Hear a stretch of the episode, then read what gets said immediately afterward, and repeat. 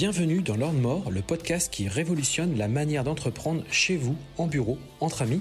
Je suis Sébastien Moret, business coach, investisseur en immobilier, entrepreneur depuis 23 ans et libre financièrement. Depuis plusieurs années, j'accompagne des hommes et des femmes qui veulent obtenir leur liberté financière et une relation à l'argent plus puissante et apaisée. Chaque semaine, je partage un nouvel épisode dont l'ambition est de déclencher une prise de conscience à propos de l'entrepreneuriat, mais également de l'argent. Retrouvez-moi sur YouTube et Instagram pour découvrir des lives, mon actualité, mes formations et mes différents accompagnements. Bonjour à tous et bienvenue sur ce nouvel épisode de ce podcast. Nous sommes le vendredi 9 février 2024. J'espère que vous allez tous très très bien. Vous passez une excellente semaine. Vous le savez, je publie maintenant un épisode toutes les semaines. Ça va faire pratiquement un an et demi que je fais euh, différents épisodes. À chaque fois, c'est toujours des épisodes autour de, bah, de l'argent, du mindset d'entrepreneur, euh, autour de l'entrepreneuriat, bien évidemment, de l'immobilier, des investissements. Voilà, j'essaie de vous apporter un maximum de valeur. J'espère que ça vous plaît. Je pense que oui, puisque j'ai des retours assez positifs sur ce qui est fait ici. Et ça me plaît aussi, avant de démarrer chaque épisode, donc à chaque fois il y a une thématique, ça me plaît aussi à chaque fois de partager un petit peu mon, quotidien euh, sur ma semaine. L'idée c'est pas de me la raconter, l'idée c'est plutôt de vous inspirer, c'est plutôt de vous donner de l'actualité fraîche sur ce que je fais, ce que je mets en place, éventuellement mes conseils ou des fois mes coups de gueule. Enfin voilà, j'essaie de livrer un maximum. Donc aujourd'hui, vous allez voir, vous allez découvrir un épisode, c'est une interview que j'ai réalisée avec euh, Elodie, euh, quelqu'un qui est donc euh, qui a rejoint ma formation il y a deux ans maintenant, qui s'est lancé complètement de zéro. Une aventure incroyable, puisqu'elle vous racontera elle-même. Hein, c'est quelqu'un qui, était au RSA et qui aujourd'hui est eh bien à la tête d'une très très très très belle entreprise avec des projets de dingue et tout ça en deux ans.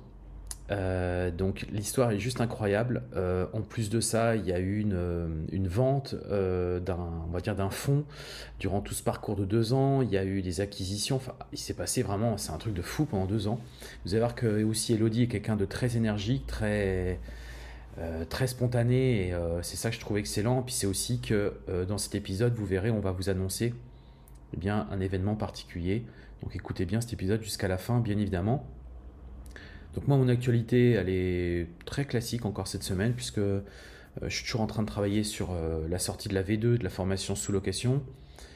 Et puis euh, aussi, donc on va lancer cette, fin de février une formation sur la création d'un business de nettoyage avec Pierre, mon fils. Donc on a prévu un webinaire à la fin du mois.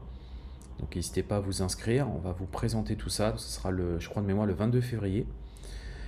Euh, donc euh, ça prend beaucoup de temps. Ce qu'il y a, c'est faire une formation. En fait, tout le monde pense que c'est faut s'enregistrer, faire des slides. Oui, d'accord, mais ça va plus loin que ça. C'est de la recherche. C'est euh, puis moi, vous savez, je vais toujours à chaque fois très loin dans les analyses. Dans j'essaie vraiment de me mettre à votre place, comme si vous démarriez l'activité de votre côté et vous donner toutes les billes pour y arriver, quoi. Donc ça prend pas mal de temps. cette semaine, j'ai rencontré un investisseur on va récupérer donc euh, trois sous-locations euh, d'un coup. Donc sur un immeuble, il y a trois lots, donc euh, on va récupérer les trois lots. donc le projet, on le connaissait déjà parce que c'était des appartements qu'on avait en conciergerie à l'époque. donc on connaît, on connaît le projet. Du coup, on va redonner un coup là-dedans pour essayer de redonner un coup de dynamisme et, et booster les réservations. On a pas mal d'idées puisque notamment il y a une partie extérieure qu'on voudrait un peu rénover, réexploiter. Je pense qu'on peut faire quelque chose de propre, de bien. Euh, donc on va, voilà, peut-être même qu'on va envisager de mettre un, spa. Enfin, on va essayer de, faire les choses plutôt bien. Donc euh, on l'a rencontré cette semaine, donc euh, on va démarrer ça le mois prochain. Donc trois nouvelles sous-locations qui vont rentrer. par contre, on perd une sous-location puisque le propriétaire a vendu, donc on perd la sous-location dans, deux mois. Bon, bah c'est comme ça, hein, c'est le jeu, on en rentre, on en sort. Enfin, bon, c'est, ça me paraît, euh, c'est pas du tout déconnant. Euh, c'est de l'arbitrage et ça fait partie de l'activité euh, qu'on a sur cette société de conciergerie. voilà, moi du coup je vais signer dans 15 jours l'achat de mon parking, hein, comme, comme, je vous l'avais dit, donc un parking qui va nous permettre de, faire du stockage, mais aussi parce qu'en fait il y a, deux places dans un box et qui va nous permettre aussi de, louer la, deuxième place sur, pour, pour, pour, de la conciergerie, enfin le louer à, la, on va dire à la journée. Donc il y a ça qui est, qui est dans les tuyaux. Et puis, euh, qu'est-ce que je pourrais vous dire d'autre? Clôture d'exercice, enfin ça j'en ai déjà parlé la semaine dernière. Voilà, euh, pas de, choses bien, bien importantes. Aussi, euh, Guest Lucky qui, est toujours en, cours de développement, donc une nouvelle fonctionnalité qui sont en train d'arriver. Là, on a refait toute la partie livret d'accueil. Donc ça veut dire qu'aujourd'hui on a un beau livret d'accueil, une belle page avec bah, toute la présentation donc d'un livret d'accueil. Il reste plus qu'à intégrer toute la partie liée à bah, comment trouver un bon restaurant, comment trouver un, bar, comment trouver des activités, etc. Donc ça, c'est en cours de dev. Il y a aussi toute la partie pour les propriétaires qui me semble hyper importante. Donc ça, c'est pareil, ça va rentrer aussi prochainement, dans, on va dire dans les prochaines semaines là. Euh, donc ça c'est toujours dans la V1, la V2 euh, va venir aussi, euh, c'est un peu compliqué parce qu'il y a des devs dans la, dans la, V1, il y a une V2, alors pourquoi c'est une V2 Parce que en fait, on est reparti complètement de zéro sur un format complètement différent. Mais la V2 met du temps à sortir, donc on continue les devs sur la V1. Et donc c'est assez compliqué, il faut arriver à jongler sur les deux, c'est un peu, un, peu embêtant. mais bon, bah c'est comme ça. Voilà, et puis cet après-midi, moi je vais enregistrer une interview pareil de, de, deux personnes qui se sont lancées en début d'année et qui ont déjà rentré euh, une cinquantaine de biens en conciergerie. C'est juste de la folie. Donc je les interview cet après-midi. Et puis bah, je partagerai tout ça euh, sur YouTube, sur, euh, enfin, vous, vous, pourrez récupérer tout ça. Enfin là, il y a vraiment des personnes qui ont des résultats de, de, dingue. Hein. Donc moi pour moi, si vous posez encore la question est-ce qu'il faut se lancer ou pas, enfin moi quand je vois tous ceux qui réussissent aujourd'hui, hein, alors attention, hein, tout le monde ne réussit pas bien évidemment, euh, mais bon, j'en vois aussi qui réussissent très très bien. Donc, euh, moi, je pense qu'il faut vraiment euh, rien lâcher et, si vous, y croyez, bah faites-le quoi. Enfin, il n'y a, y a, pas, a pas à attendre, ça sert à rien. C'est si vous attendez, bah, votre tour passera et puis faudra, bah, ça sera sur autre chose plus tard. voilà. Bah, je crois que c'est à peu près tout ce que je voulais vous dire ce matin. bah, du coup, ce que je vous propose, hein, c'est qu'on enchaîne maintenant sur euh, sur l'interview avec, euh, avec Elodie. Je pense que ça devrait vraiment vous plaire. Écoutez-le bien jusqu'à la fin. Il y a vraiment plein d'infos. Il y a même des tips, des trucs, euh, des, des, des, Il y a aussi une partie mindset, vous allez voir, qui est super importante. On a passé un petit quart d'heure là-dessus, qui était plutôt bien et, et, que je vais vous partager avec vous. Voilà. Allez, je vous laisse écouter tout ça et puis on se retrouvera, bah, nous, la semaine prochaine pour un, pour un nouvel épisode. Allez, belle écoute et à, et à très bientôt. Bon week-end à vous tous trouve en compagnie de Elodie. Coucou Elodie, comment vas-tu? Coucou, ça va et toi? Bah ça va super, je te remercie. Donc moi aujourd'hui, j'ai vraiment le plaisir de te recevoir eh bien sur cette interview euh, format YouTube, format vidéo, bien évidemment, et puis aussi format podcast. Donc, on va vraiment délivrer ça sur les différents canaux. Donc, aujourd'hui, j'étais, je suis vraiment content de te recevoir parce que tu as des résultats qui sont très bluffants. Tu as aussi une expérience professionnelle qui est juste incroyable. Tu vas te présenter, bien évidemment, tu vas tout nous expliquer. On va te poser plein de questions pour euh, tout comprendre, le pourquoi, du comment, euh, combien tu gagnes, est-ce que ça marche fort ou pas du tout? Et beaucoup d'argent ou pas Est-ce que ça génère du cash Putain, merde ou, ou pas du tout La déception Et puis, bien évidemment, après tout ça, après avoir parlé de beaucoup d'argent, en fait, on va parler aussi du projet, du projet qu'on a mis en place tous les deux.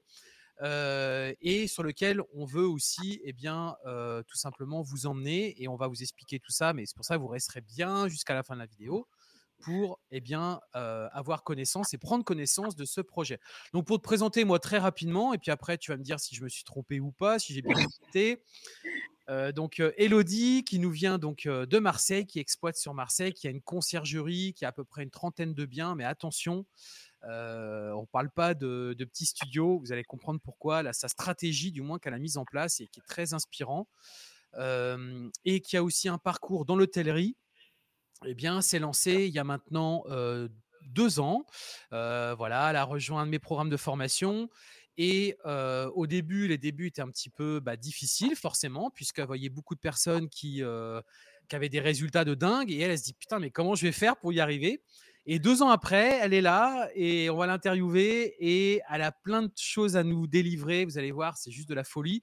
Et je voulais aussi préciser que Elodie, aujourd'hui, eh bien, a rejoint donc. aussi, on va dire, l'équipe pour encadrer les sous-loueurs et notamment eh bien, c'est elle qui aujourd'hui participe à toutes les séances de coaching qu'on réalise tous les mois, mais également aussi aux séances de live qu'on peut réaliser eh bien, chaque, chaque samedi. Donc elle est rentrée, voilà, aujourd'hui ça se passe super bien parce qu'elle a beaucoup d'expérience à, nous, à nous expliquer, à nous communiquer. Voilà, donc ça c'est la petite introduction. Du coup, Edu, je vais te laisser un petit peu peut-être corriger l'introduction sur qui tu es. Voilà, mmh explique-nous un petit peu qu'est-ce qui s'est passé ces dernières années pour toi euh, et mmh. comment on est arrivé à faire de la conciergerie finalement Oui. Euh, moi, à la base, euh, je viens du milieu hôtelier. En fait, à, la toute base, j'étais masseuse. D'accord. Ouais. ok, c'est bon, ça va. ouais, ouais j'étais, je massais dans les spas d'hôtels de luxe. D'accord, ok. J'étais formée par des kinés, des ostéos, et je travaillais là-dedans. J'ai travaillé dans des hôtels exceptionnel. J'ai eu la chance de travailler avec euh, beaucoup de stars. Et, euh, et ensuite, euh, j'ai gravi les échelons parce que je suis partie travailler à l'étranger. J'ai travaillé en Nouvelle-Zélande, j'ai travaillé en Australie, j'ai travaillé en Asie, dans plusieurs pays asiatiques. Et j'ai travaillé en Suisse, mais c'est vachement moins exotique. mais par contre, ça gagne bien. ah oui eh, eh, C'est ça. pas exotique. Mais On a l'argent. Et euh, du coup, euh, moi, à savoir, quand je suis partie en Nouvelle-Zélande, je parlais pas anglais en plus, donc euh, j'étais vraiment très mauvaise. Donc j'ai travaillé dans une usine de cerises pendant trois mois, à compter les cerises et à les paquer avec des kiwis, parce qu'on les appelle les kiwis, ceux qui vivent en Nouvelle-Zélande. Et ça m'a forcé à parler. Et après, j'ai passé un entretien pour le Hilton. Et mon conjoint se foutait de moi parce qu'il disait Ça fait trois mois que tu parles anglais, toi tu vas au Eton, tu crois énorme, Moi, je me suis dit Tu sais quoi On y va, euh, ça fait un test, et puis si ça passe, ça passe, c'est pas grave quoi. Et donc, euh, j'ai bossé mon entretien pendant une semaine comme une dingue à la librairie et tout, et j'ai eu le job. Hey, donc, et là, ça a été ma, lancée vers. Euh, bah, les pays anglophones et le fait d'avoir des postes de management. Euh, donc c'était top. Après, j'ai refait ça euh, en Australie où j'ai eu la chance de bosser pour Four Seasons à Sydney. C'était une super expérience et j'ai adoré. À chaque fois, on nous a proposé des visas pour rester vivre, mais j'avais soif de découvrir d'autres pays en fait. moi, je voulais pas m'arrêter. Donc voilà. D'ailleurs, quand on est rentré en France, c'était pas prévu. On devait partir vivre au Brésil et on n'a pas eu les visas. Donc, euh, coup d'arrêt, terminé, on rentre en France. Quoi. Donc euh, là, j'ai été courtisée par euh, le Sofitel de Marseille et c'est comme ça que j'ai travaillé pour que je me suis retrouvée à Marseille finalement. et puis, bah, ça c'est, ils m'ont embauchée pour mes qualités de management à l'américaine, mais ça n'a pas fonctionné parce que finalement, ils étaient plus sur du management à la française. Ah oui. Euh, donc euh, voilà, et après j'ai commencé à travailler sur des yachts euh, privés. D'accord. Donc là, on était vraiment sur un autre standing. Donc moi, j'ai fait que du luxe, que du palace. J'ai fait des maisons décorées par Stark. J'ai vraiment fait des choses. J'ai eu Madonna, j'ai eu Beckham, j'ai eu beaucoup de personnes, Johnny Hallyday. incroyable, incroyable, juste incroyable. Donc voilà, ça m'a appris le. En fait, je pense que quand on travaille dans le luxe, tout est possible après. En fait, on s'adapte. Euh, tu, peux t'adapter facilement à tout. Et euh, bon, pour moi, le yacht, c'était vraiment. alors là, on était vraiment. Moi, mon premier yacht, je suis arrivée sur un yacht qui faisait 120 mètres de long. Donc, juste pour vous mettre euh, à l'idée, le ponant, il fait 110 mètres. Donc, moi, j'étais. Donc, je suis arrivée sur un 120 qui appartenait à des Russes. bon, c'était un truc de barge. On avait un terrain de tennis. Ah donc, tu faisais quoi, toi, sur place, là-bas? Moi, en fait, je supervisais les équipes, les stewardesses, en fait. D'accord. Euh, en fait, tout le, en fait, il y a tout un univers qui travaille sur ces grands yachts. Et donc, euh, il faut superviser. Euh, bah, en fait, ils recherchaient ce que nous, on fait dans les palaces, c'est-à-dire il faut savoir ce que veut le client avant que le client le demande. Et donc, toute la difficulté des choses, c'est qu'il faut réussir à se faire livrer des fers flèches en pleine mer, que s'ils veulent se faire masser ou un cours de yoga, il faut qu'on l'apporte. Tout doit être fait pour qu'ils obtiennent ce qu'ils désirent. Euh, et donc, euh, voilà, moi, mon rôle, c'était de faire en sorte que tout le monde soit son, fasse son taf et de commander ce qu'il y avait à commander et de faire en sorte que, que ça fonctionne et que ça tourne. Donc, euh, pour vous donner une idée, sur un yacht, on est à peu près sur des yachts comme ça, on est 20-25 personnes staffées.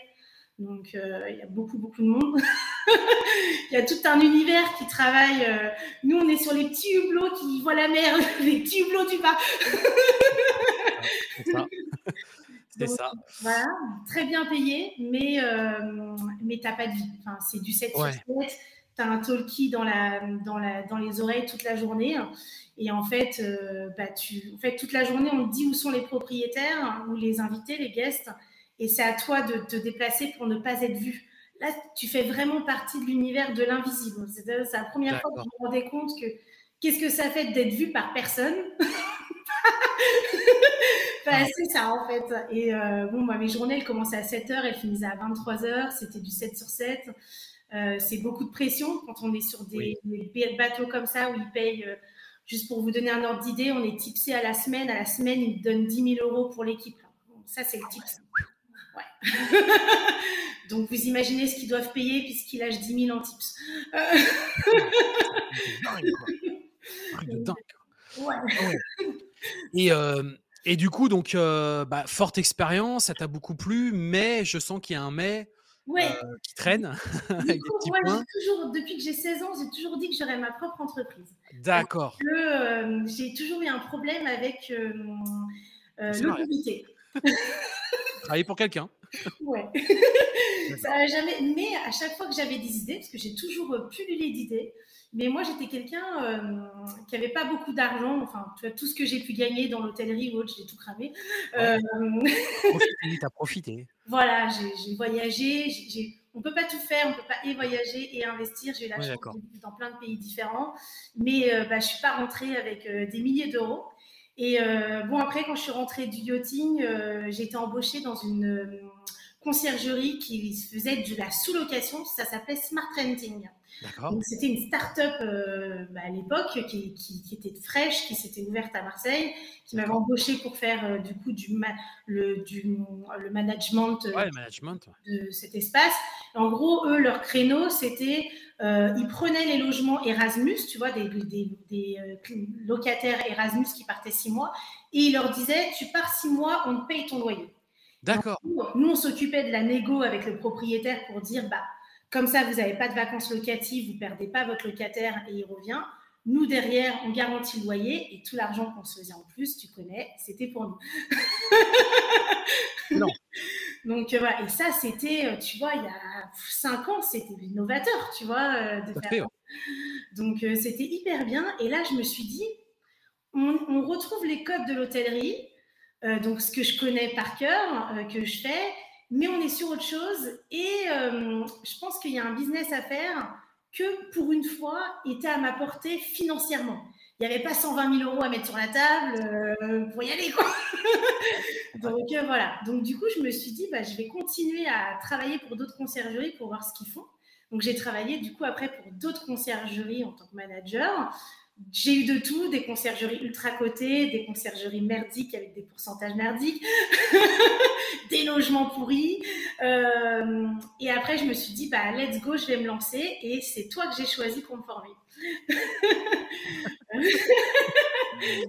et donc ça, c'était il, y a, il y a deux ans. Ouais, ouais, ouais. Et euh, alors, on peut, on peut se dire pourquoi je me forme alors que euh, bah, j'étais déjà dans la conciergerie mais il y avait des subtilités que je connaissais pas du métier. Et euh, en fait, je me suis dit, au moment où je me retrouve face au client, il faut lui faire aussi signer un contrat, il faut certaines choses. Et j'avais pas envie qu'il y ait de bugs sur quoi que ce soit. Et, euh, et, je trouvais plus, plus intéressant de se former, d'être sûr d'avoir toutes les billes. Et tu étais la personne, et c'est vraiment pas pour te lancer des fleurs, mais euh, c'est vraiment ce que j'ai ressenti. Tu étais la personne qui me paraissait la plus euh, professionnelle dans ce milieu-là, en fait, tu vois. Il y a un peu à boire et à manger. J'ai un peu eu peur de prendre une formation qui ne me sert vraiment à rien. Et, et j'ai trouvé la formation top, mais surtout ce que j'ai aimé, c'était la communauté, le fait qu'on euh, puisse poser toutes les questions qui nous passaient par la tête. Euh, tu as tous les lives le samedi, donc moi tous les samedis j'ai mangé euh, tous tes lives. Donc je faisais la cuisine, je te regardais. Et puis les séances de coaching, le groupe Telegram, enfin il y a tellement de, de valeurs. J'ai appris plein de choses sur les galères des autres. c'est vrai, on apprend des galères des autres, je suis tout à fait d'accord avec ça. Ah bah, complètement quoi. Et puis bah, je me suis lancée et puis j'ai décidé euh, de d'aller dans le luxe. Parce qu'en fait, le luxe, c'est quelque chose que moi, je connaissais. C'est l'univers dans lequel j'ai évolué toute ma vie. Et euh, je me suis rendu compte qu'il y avait plein de conciergeries qui couvraient, mais ils ne savaient pas ce que moi j'avais. C'est-à-dire, moi, le milieu du tourisme, je l'ai. Alors, je vais te couper juste un instant. En fait, euh, donc si on revient tout petit peu en arrière, donc euh, là, donc du, coup, tu bossais pour des conciergeries comme mmh. manager, et là, tu dis non, là, je vais me lancer à mon compte. Euh, c'est bon, je veux lancer. Alors, donc là, dans ta tête, c'était clair. Je fais de la conciergerie. C'est-à-dire, tu dis, j'ai choisi mon domaine, c'est la conciergerie. C'est ça.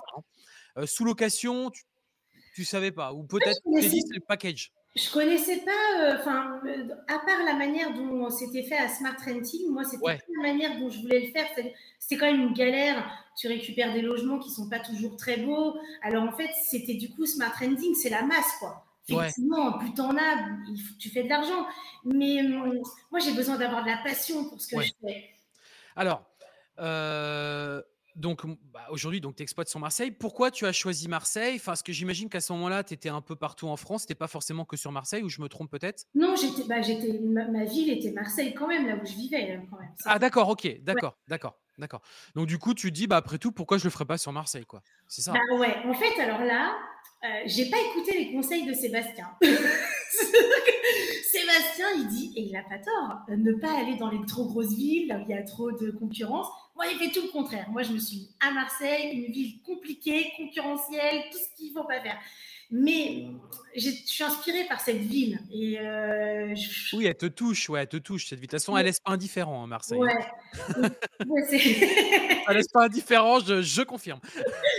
Et puis, bah, j'ai vu que ça fonctionnait puisque j'ai travaillé pour des conciergeries marseillaises. Donc, ça, si tu veux, en fait, ces barrières que peut-être d'autres élèves pouvaient avoir en se disant je ne vais pas y arriver, moi, je les avais déjà toutes sautées parce que j'avais vécu que ça marchait. Donc, en ouais, puis tu t'es dit, attends, j'ai quand même de, l'expérience. Euh, moi, au contraire, je peux faire la différence. Quoi. Ouais, moi, c'est vraiment ça que je voulais faire parce que je me suis dit, il y en a plein qui couvrent leur conciergerie, qui ne sont pas formés ou qui ne sont pas du tout du milieu du tourisme. Moi, j'ai tout ce package formation plus euh, bah, le milieu du tourisme. Je me dis, en fait, j'avais presque le sentiment que c'était fait pour moi. Je me suis dit, c'était ça qu'il fallait que je fasse. Ouais, c'est ça, ouais. Mmh. Ouais, tu dis là, c'est vraiment ma voix, là, c'est vraiment pour moi ce truc, quoi. Ouais, vraiment, ouais, ouais, ouais. Et euh, ouais, vraiment. du coup, tu dis bon bah je me forme euh, pour apprendre les petits trucs qui me manqueraient, etc. Euh, à droite à gauche. Et puis ça te permet aussi, je pense, peut-être de te rassurer sur le fait que t'es pas. Oui, parce que en fait, je voulais pas que quand il y a un propriétaire qui me pose une question, je bug. Ouais. Je me suis dit, si je sais pas répondre, c'est mort. je le mets que je le perds. Et, je me suis, et comme je voulais taper dans le luxe, je me dis, je vais, je vais visiter des biens qui vont être importants. Et si je bug, je suis pas crédible, je me flingue en fait. Sûr. Donc, euh, du coup, tu dis, je vais aller dans le luxe. Mais alors, comment tu as, comment as pu euh, bah, te faire ce réseau? Alors, euh, peut-être un petit peu par rapport à ton expérience aussi, mais comment tu as pu arriver à faire ce réseau? Parce que le luxe, c'est quand même un milieu un peu fermé. Comment tu as pu rentrer là-dedans, justement? Grande chance, je pense. J'ai une grosse étoile autour de moi. Alors, déjà, j'ai communiqué dans ce sens-là. C'est-à-dire, mon site internet allait dans ce sens-là. Il expliquait que c'était que moi, je faisais du sur-mesure. Les clients qui m'appelaient, je leur ai expliqué que j'allais sur du sur-mesure. Et du coup, j'ai pas commencé tout de suite avec des grandes maisons. J'ai eu des logements euh, simples comme des T2, des T3, mais des très beaux logements, des beaux logements bien décorés, des propriétaires qui cherchaient à faire quelque chose de qualité et qui étaient vraiment canons et dont je suis très fière parce que moi j'ai besoin d'être fière de, mes logements. Et, euh, et, du coup, en fait, c'est ces propriétaires-là qui, heureusement, ont fait ma pub. Et c'est grâce à eux si aujourd'hui. Euh, euh, en fait, après, on a, ça a fait le, reste a fait le job, en fait. C'est-à-dire, en faisant, ça s'est su. ouais, mais c'est ça qui est, qui, est, fou parce que ça veut donc dire que étais vraiment, tu répondais exactement aux besoins. C'est-à-dire qu'en gros, la, qualité de tes prestations était à la hauteur. Je pense notamment au ménage. Généralement, c'est ce qu'on reproche aux conciergeries, c'est que le ménage est mal fait. Donc j'imagine que le niveau de qualité devait être aussi vraiment à la hauteur. Quoi, pour bah, après, le gros avantage, c'est comme moi je venais du milieu hôtelier, je connaissais tout le staff hôtelier. Donc moi, les gouvernantes, je les ai récupérées en hôtellerie. Mes personnes qui travaillent en ménage, je les ai récupérées en hôtellerie. On les a formées à faire des beds comme l'hôtellerie. En fait, j'ai récupéré les codes de l'hôtellerie et je les ai mis dans la conciergerie. Alors, alors justement, ça c'est intéressant. Euh, c'est-à-dire que le staff que, as, que, que, tu as aujourd'hui, est-ce que c'est des anciennes personnes que tu as connues ou est-ce que c'est des nouvelles, mais tu as appliqué les méthodes de formation ou les techniques que tu as pu apprendre à droite à gauche pour les former? Comment ça s'est passé concrètement? J'ai eu, alors j'ai plusieurs étapes avec euh, le ménage. Le ménage, j'ai eu dans un premier temps une société de ménage qui travaille pour moi. Et c'était euh, cette société, elle avait un pressing, donc elle avait tout en fait. Le côté pressing, blanchisserie, donc là j'étais nickel, j'avais tout mon linge et euh, j'avais les prestations ménage. et elle, elle s'engageait à faire les vérifications, c'était un peu la gouvernante. Donc du coup, moi, à chaque fois que j'avais un bien, je lui montrais le bien, on faisait le tour, quelles étaient mes attentes, je faisais les photos de la mise en place que j'attendais et après, elle devait recommencer. Donc ça, c'était la première étape. Sauf qu'elle me prenait cher. C'était pratique pour grandir parce que j'avais un peu cette partie-là à pas m'occuper, mais je savais qu'en grandissant, ça allait être la deuxième step vers laquelle j'allais devoir changer. Donc là maintenant, je suis plus avec des auto-entrepreneurs et les personnes qui chapeautent euh, ces, ces auto-entrepreneuses, c'est des personnes que je connais. C'est vrai que mes personnes de confiance sont des personnes avec qui j'ai travaillé, dont je connais le travail. Et, mais je me suis posé la question parce que tu vois, j'avais cette peur de me dire est-ce que j'embauche des gens que je connais quand même ce truc de se dire, est-ce que pas me tirer une balle dans le pied euh, mais en même temps, je connaissais leur travail, donc euh, elles m'ont tellement dépanné plein de fois, parce qu'il y a eu des moments où j'ai eu des galères, hein, comme tout le monde, et elles m'ont sauvé la mise euh, plein de fois. Et donc, du coup, c'est devenu un peu mes personnes de confiance, et donc c'est grâce à elles qu'elles arrivent à former et à faire en sorte qu'on soit formé à la manière dont j'ai envie qu'on travaille. D'accord. Et tout ce qui est gestion du linge, du coup, tu l'as, c'est, tes auto-entrepreneurs qui le font maintenant? Comment ça se passe? Non, alors euh, là, on est encore sur deux étapes. Première étape, je suis passée par une blanchisserie, du coup, indépendante, qui fournit le linge. Donc, ça fournit le linge, ça va dans un local, elle récupère le linge, elle ramène le linge sale. Là, on passe sur la deuxième étape, j'internalise tout.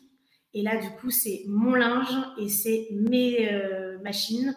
Et là, en fait, c'est je le fais pas forcément parce que j'en ai envie, euh, parce qu'en clair, ça va me demander plus de travail, mais ça me permet de baisser mes coûts de ménage. Et d'avoir un peu de cash flow et de gagner peut-être un petit peu d'argent sur le ménage. Pas beaucoup, mais tu vois, par exemple, j'ai vu que si je margeais 5 euros sur mes ménages, c'est rien 5 euros. 5 euros à l'échelle de mes logements et du nombre de ménages qu'il y a. Oui, de la rotation ça me fait 2000 balles de CA en plus. Oui, bah, c'est ce que j'allais te dire. C'est, euh, nous, c'est à peu près pareil. À 5, 5, 5 euros, ça peut vite. Euh, alors, peut-être pas 2000, mais presque, effectivement. Tu vois, ouais, c'est pas mal. Pour 5 balles, quoi. Donc, du coup. Euh, mais l'échange, c'est que derrière, tu as plus de boulot.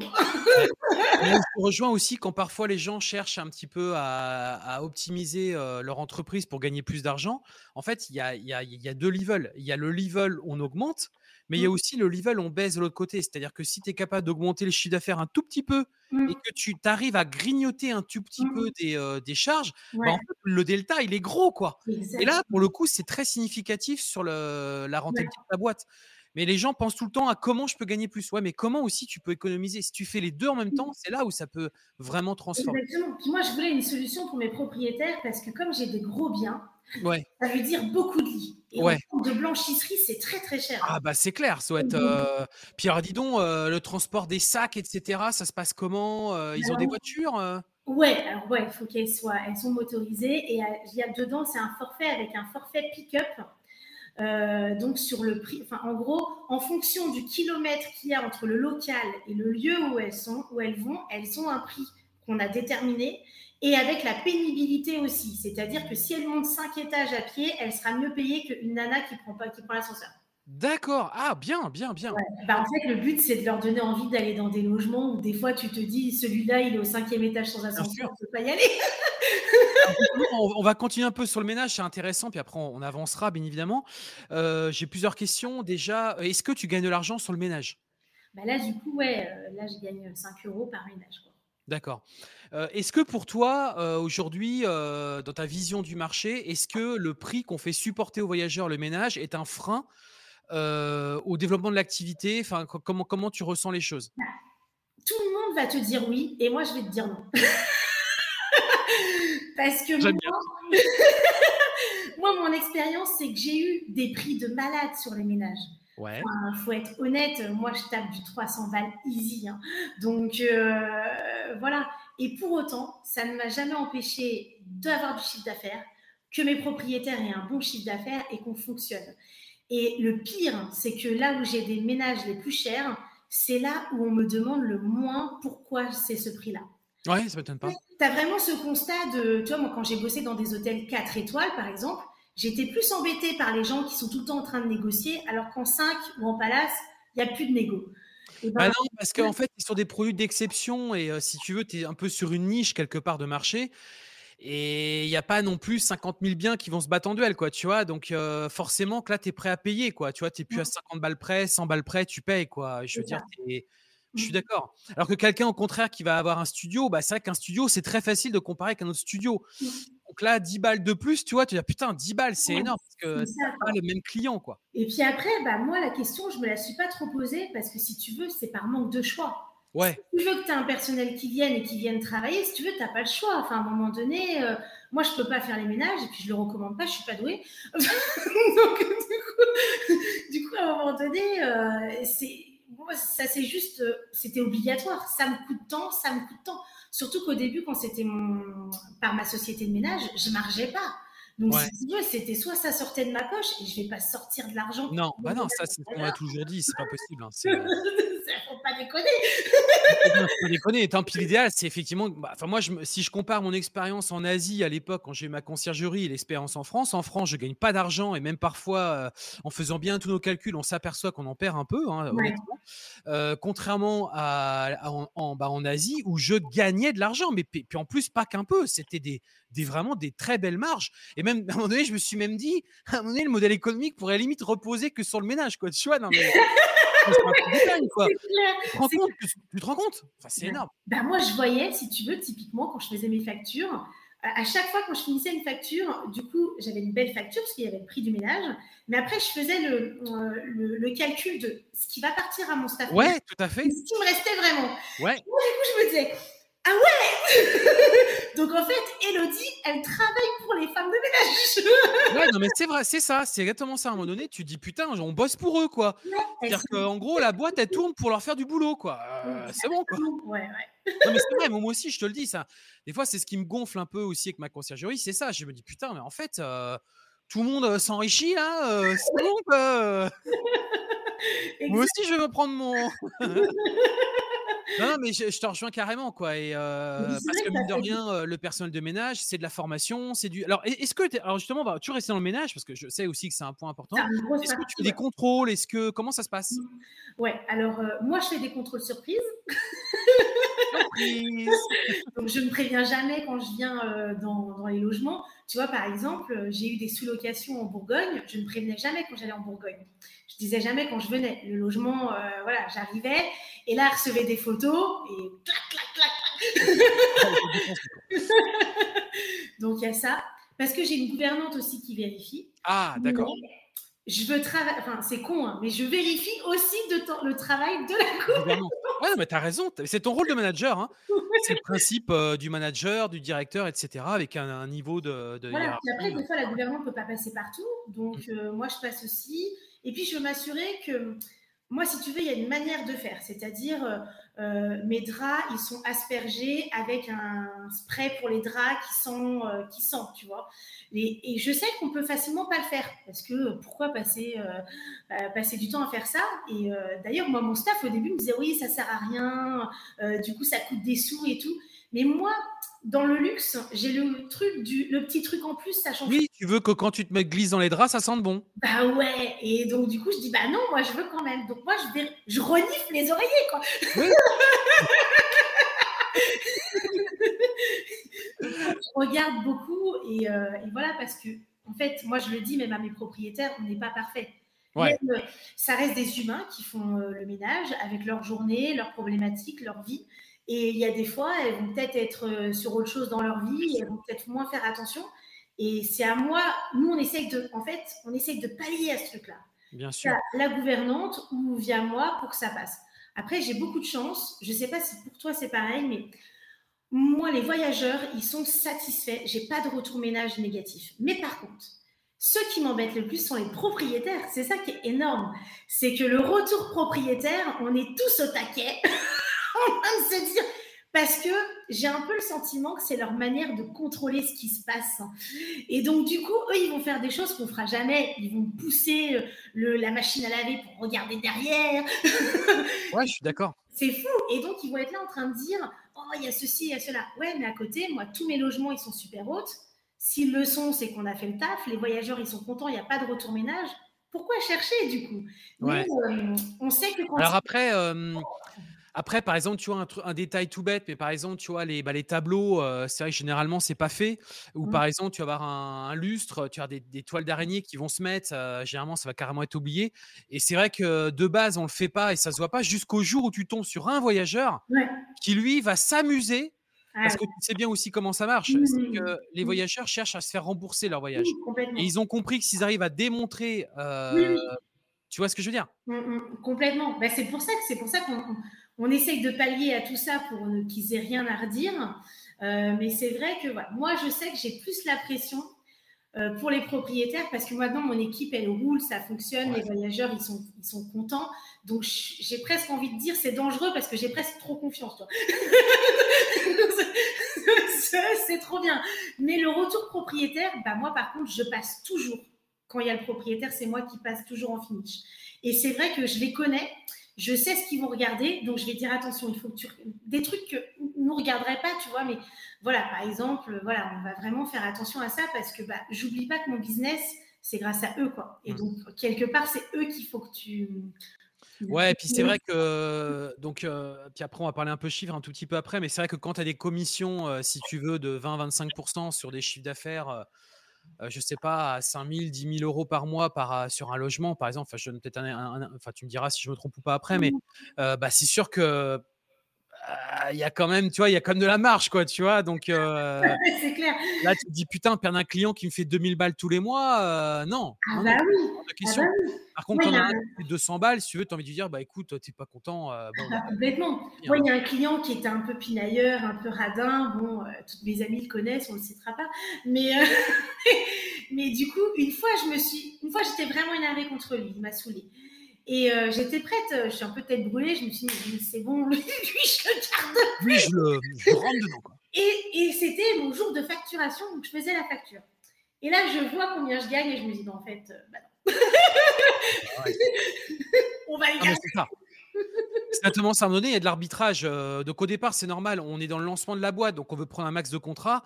Et à un moment donné, on arrive à un stade, on se dit attends, attends, attends, attends on dépense quand même tout ça. Pourquoi finalement Parce que derrière, pour gagner de la merde? Non, autant arrêter ceux qui, qui rapportent quasiment rien. Oui, oui, puis en plus, qui sont, qui sont, très, euh, qui sont très chronophages. Moi, j'ai arrêté avec un propriétaire qui était très, très chronophage. Euh, j'avais tout fait pour lui, mais vraiment, mais tout ce qui était possible de faire, on ne pouvait pas mieux faire. Et pour autant, il y avait, euh, c'était quelqu'un qui avait besoin d'être dans le conflit, vraiment tout le temps.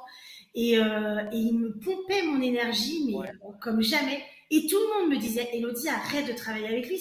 Tu sais, il faut pas y aller, quoi.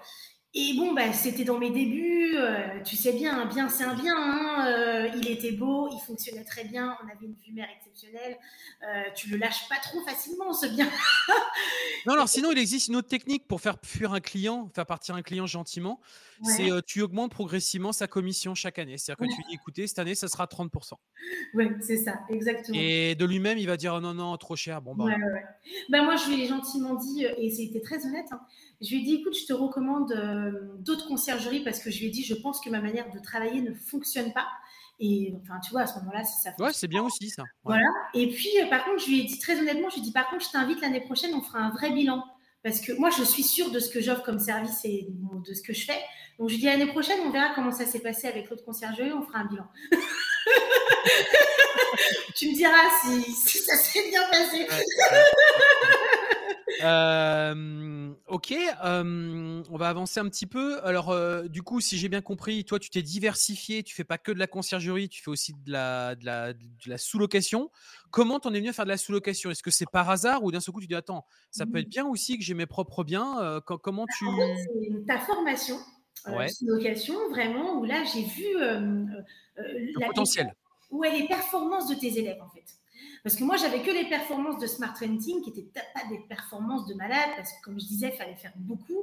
Et moi, ce n'est pas ce que je veux, j'ai pas envie d'avoir euh, trop de biens, je n'ai pas besoin de faire de cours de. Hein et donc, donc, euh, du coup, bon, et en fait, les performances de tes élèves étaient plutôt intéressantes.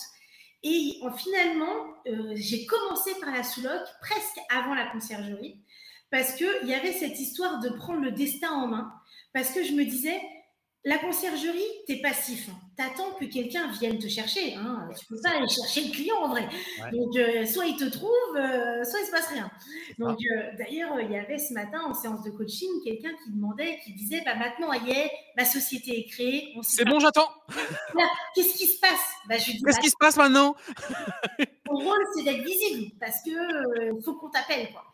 C'est bon, je suis visible. c'est bon. Qu'est-ce qui se passe maintenant? J'attends Je reste à côté du téléphone ou? Exactement. Et la sous-loc, ce qui me plaisait, c'est que comme j'ai un petit. Ouais, c'est une démarche beaucoup plus active. Ouais. je me suis dit, en fait, c'est moi. Ouais, c'est toi qui vends là. Propriétaire. Ouais. Et là, je me suis dit, putain, il y a vraiment Ouais, là, là tu vends, là, tu es en mode vente. Ouais, ouais franchement. Et, euh, tu vas aller chercher les clients là. Ouais, de fou. Et puis bon, alors après, et c'est ça qui est très bon, c'est que euh, beaucoup, il y a aussi des élèves qui disent, et c'est normal, que c'est difficile, tu vois, d'avoir les premiers propriétaires, etc. Donc j'étais un peu en mode, euh, bon, j'étais prête à me prendre des portes. je me suis dit, bon, bah j'y vais. Et donc ce qui s'est vraiment passé, c'est vraiment réel, c'est que, en plus, moi j'ai pris des difficultés. C'est-à-dire que là, par contre, j'ai pas décidé d'aller à Marseille pour euh, la sous-loc, parce que comme il y a des changements d'usage, etc., je me suis dit, euh, je vais mettre des bâtons dans les pieds, c'est mort. Donc, du coup, j'ai choisi la Bourgogne et Dijon. Pourquoi Dijon? En fait, mon conjoint, il est à Lyon. Donc, je me suis dit, il faut que je trouve un truc parce que j'ai ah. faire les allers-retours. Donc, je me suis dit, il faut que je trouve un truc autour de ça, tu vois, euh, qui peut se passer. Et euh, j'ai fait un week On m'a parlé de Dijon, c'était euh, une ville où il fallait investir. Et donc, j'ai fait un week-end avec des amis et je suis tombée amoureuse de la Bourgogne que je ne connaissais pas du tout. J'adore leur vin, par contre. Mais, Mais du coup, et j'ai trouvé que c'était une ville qui avait un fort potentiel. Ouais. Franchement, hyper propre, hyper belle, euh, une piétonne avec un centre historique, enfin, beaucoup d'Asiatiques qui venaient pour la route des vins. Donc, un potentiel touristique hyper intéressant un nombre de valises dans le centre-ville incalculable. Donc moi, je me disais... ah, ça sent l'oseille Un nombre de valises, on ne sait pas ce qu'il y avait dedans. Ouais, bah, tu réfléchis comme ça, tu vois, tu vois les valises, tu te dis, ah, il y a du tourisme, il y a du business. et donc, et en plus, j'ai bien aimé leur logement, tu sais, qui était un peu avec euh, des, avec des moulures, euh, des, des, euh, des poutres, des cheminées. Et je trouve que ça avait du charme. Donc je me suis dit, vas-y, let's go. Dijon, c'est quoi? C'est 45 euh, minutes en train de Lyon. Quand je vais voir mon mec, je peux me faire un aller-retour euh, tranquille à Dijon, j'y vais. Bon, je me suis mis une grosse difficulté dans la tronche hein, quand même. Hein, oui, parce que c'est loin de chez toi et il faut y aller, il faut visiter. Ah bah, faut... une merde comment ça s'est passé justement ça? Et eh ben en fait, euh, alors par contre, bah, du coup, ce qui se passe, c'est que au niveau de prendre des biens, ça a été, ça s'est hyper bien passé. Ah oui, c'est beaucoup plus facile. Ouais, et puis en plus, plus facile. Et j'ai été étonnée, moi j'ai fait mes premiers appels en me disant, je les faisais pour me pour m'entraîner. Pour tester, ouais. Et en fait, j'ai eu trois biens sur mes premiers appels. Combien d'habitants à Dijon? Ah oh, putain, c'est une bonne question ça. Ouais, ça doit être 150 000, non? Euh, ouais, on doit, on doit au moins avoir ça, ouais, ça c'est sûr. Ouais, euh, ouais, bah après, je, je, vois bien le. Je, ouais, je te laisse regarder en même temps, mais effectivement, euh, c'est des villes qui sont, je pense, qui sont pas en tension locative. Mmh. Et je pense que le propriétaire, quand il a quelqu'un qui veut louer, ouais, il a l'écoute, quoi. Tu vois, c'est pas comme comme si tu allais sur sur Paris ou à Lyon ou là ou Marseille où là le mmh. propriétaire il a déjà reçu 50 demandes avant la tienne, quoi. C'est ça, 155 000 habitants à Dijon. D'accord, 155 000, ok. Tu vois, justement une bonne proportion. On n'est pas dans la. Ouais, c'est pas mal. On n'est pas dans la trop grande. C'est pas mal. T'es juste en dessous des 200 000, c'est pas mal. Route des vins, potentiel, euh, gros potentiel avec euh, touristique asiatique. Bon, euh, franchement, pas mal quoi. Et moi, j'ai eu mes premiers biens, j'étais hyper contente. Ça s'est fait facilement pour moi, mais parce que je sais que j'ai un talent commercial, donc ça m'a aidé. Oui, tu passes dans ta zone de génie, hein, comme on dit. ta zone de génie, c'est ça, on la connaît hein, tous les deux. Donc effectivement, faut, faut y aller à mort. Voilà. Mais alors après, quand tu disais comment ça s'est passé, Ouais, donc, euh, t'as le, as le gars, ouais, bah c'est ok, euh, je vous fais visiter demain. T'es où, toi? T'es à Marseille? T'es à Lyon? Alors, tu vas halluciner, mais j'ai signé des biens sans jamais me déplacer. Ah putain, bien Génial Donc, tu, en fait, t'as jamais visité? Je faisais des visios. Putain, bien, bravo Génial. Mes premiers biens, j'ai fait des visios. Euh, ah, ils étaient déjà meublés ou fallait que tu les meubles? Alors, moi, j'ai pris des premiers biens meublés parce que j'ai pas d'argent. T'as pas d'oseille, donc euh, tu démarres comme ça. Donc moi, j'étais vraiment partie en me disant, je vais faire de la sous-loc, ils ont des chiffres de ouf, j'ai pas d'oseille, comment je le fais? Je fais, en, je fais de la location meublée. Génial, bravo. Et du coup, le premier mois, je me disais avec mon premier cash flow, et eh ben, euh, je fais euh, de la déco. Tu vois, j'achète de la déco au fur et à mesure. Bien sûr. Et c'est comme ça que j'ai fait. Donc après, j'avais des jolis biens, euh, j'avais bien choisi, avec des bons trucs. Et j'ai eu de la chance sur mes propriétaires. Je suis tombée que sur des propriétaires qui étaient vraiment choux. et donc, ça s'est bien passé là-dessus. Mais par contre, alors, j'ai eu des déplacements en last minute. Moi, j'ai eu des trains à 6 h du mat de Lyon pour. Ouais, parce que comment tu as trouvé ton personnel de ménage euh, sur place? Comment c'est passé au début? Et eh bien là, du coup, ce que j'ai fait, c'est que je suis allée sur, euh, tu sais, euh, Allo Voisin, là. Ouais, tout ce qui est Yujo, etc. Ouais, le jour où je devais installer, en fait, j'ai fait mes livraisons tout sur le même jour, tu vois. Donc, je savais que ce jour-là, j'avais mes livraisons télé, enfin, tout ce que j'avais besoin de trucs. Et je me disais, du coup, je fais mes entretiens ménage. Donc, du coup, boum, hop, j'avais mes entretiens au milieu de mes cartons. Et j'ai eu du cul, pareil, je suis tombée sur euh, une, première personne qui était vraiment euh, choupie et où ça s'est bien passé et elle a fait plein de choses pour moi.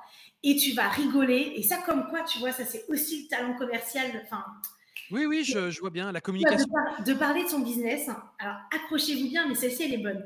C'est que le mec qui euh, s'occupe de mettre ma fibre, donc qui m'installe Internet sur un de mes logements, je parle avec lui, ben forcément, il reste une heure dans le truc pour installer la fibre, etc.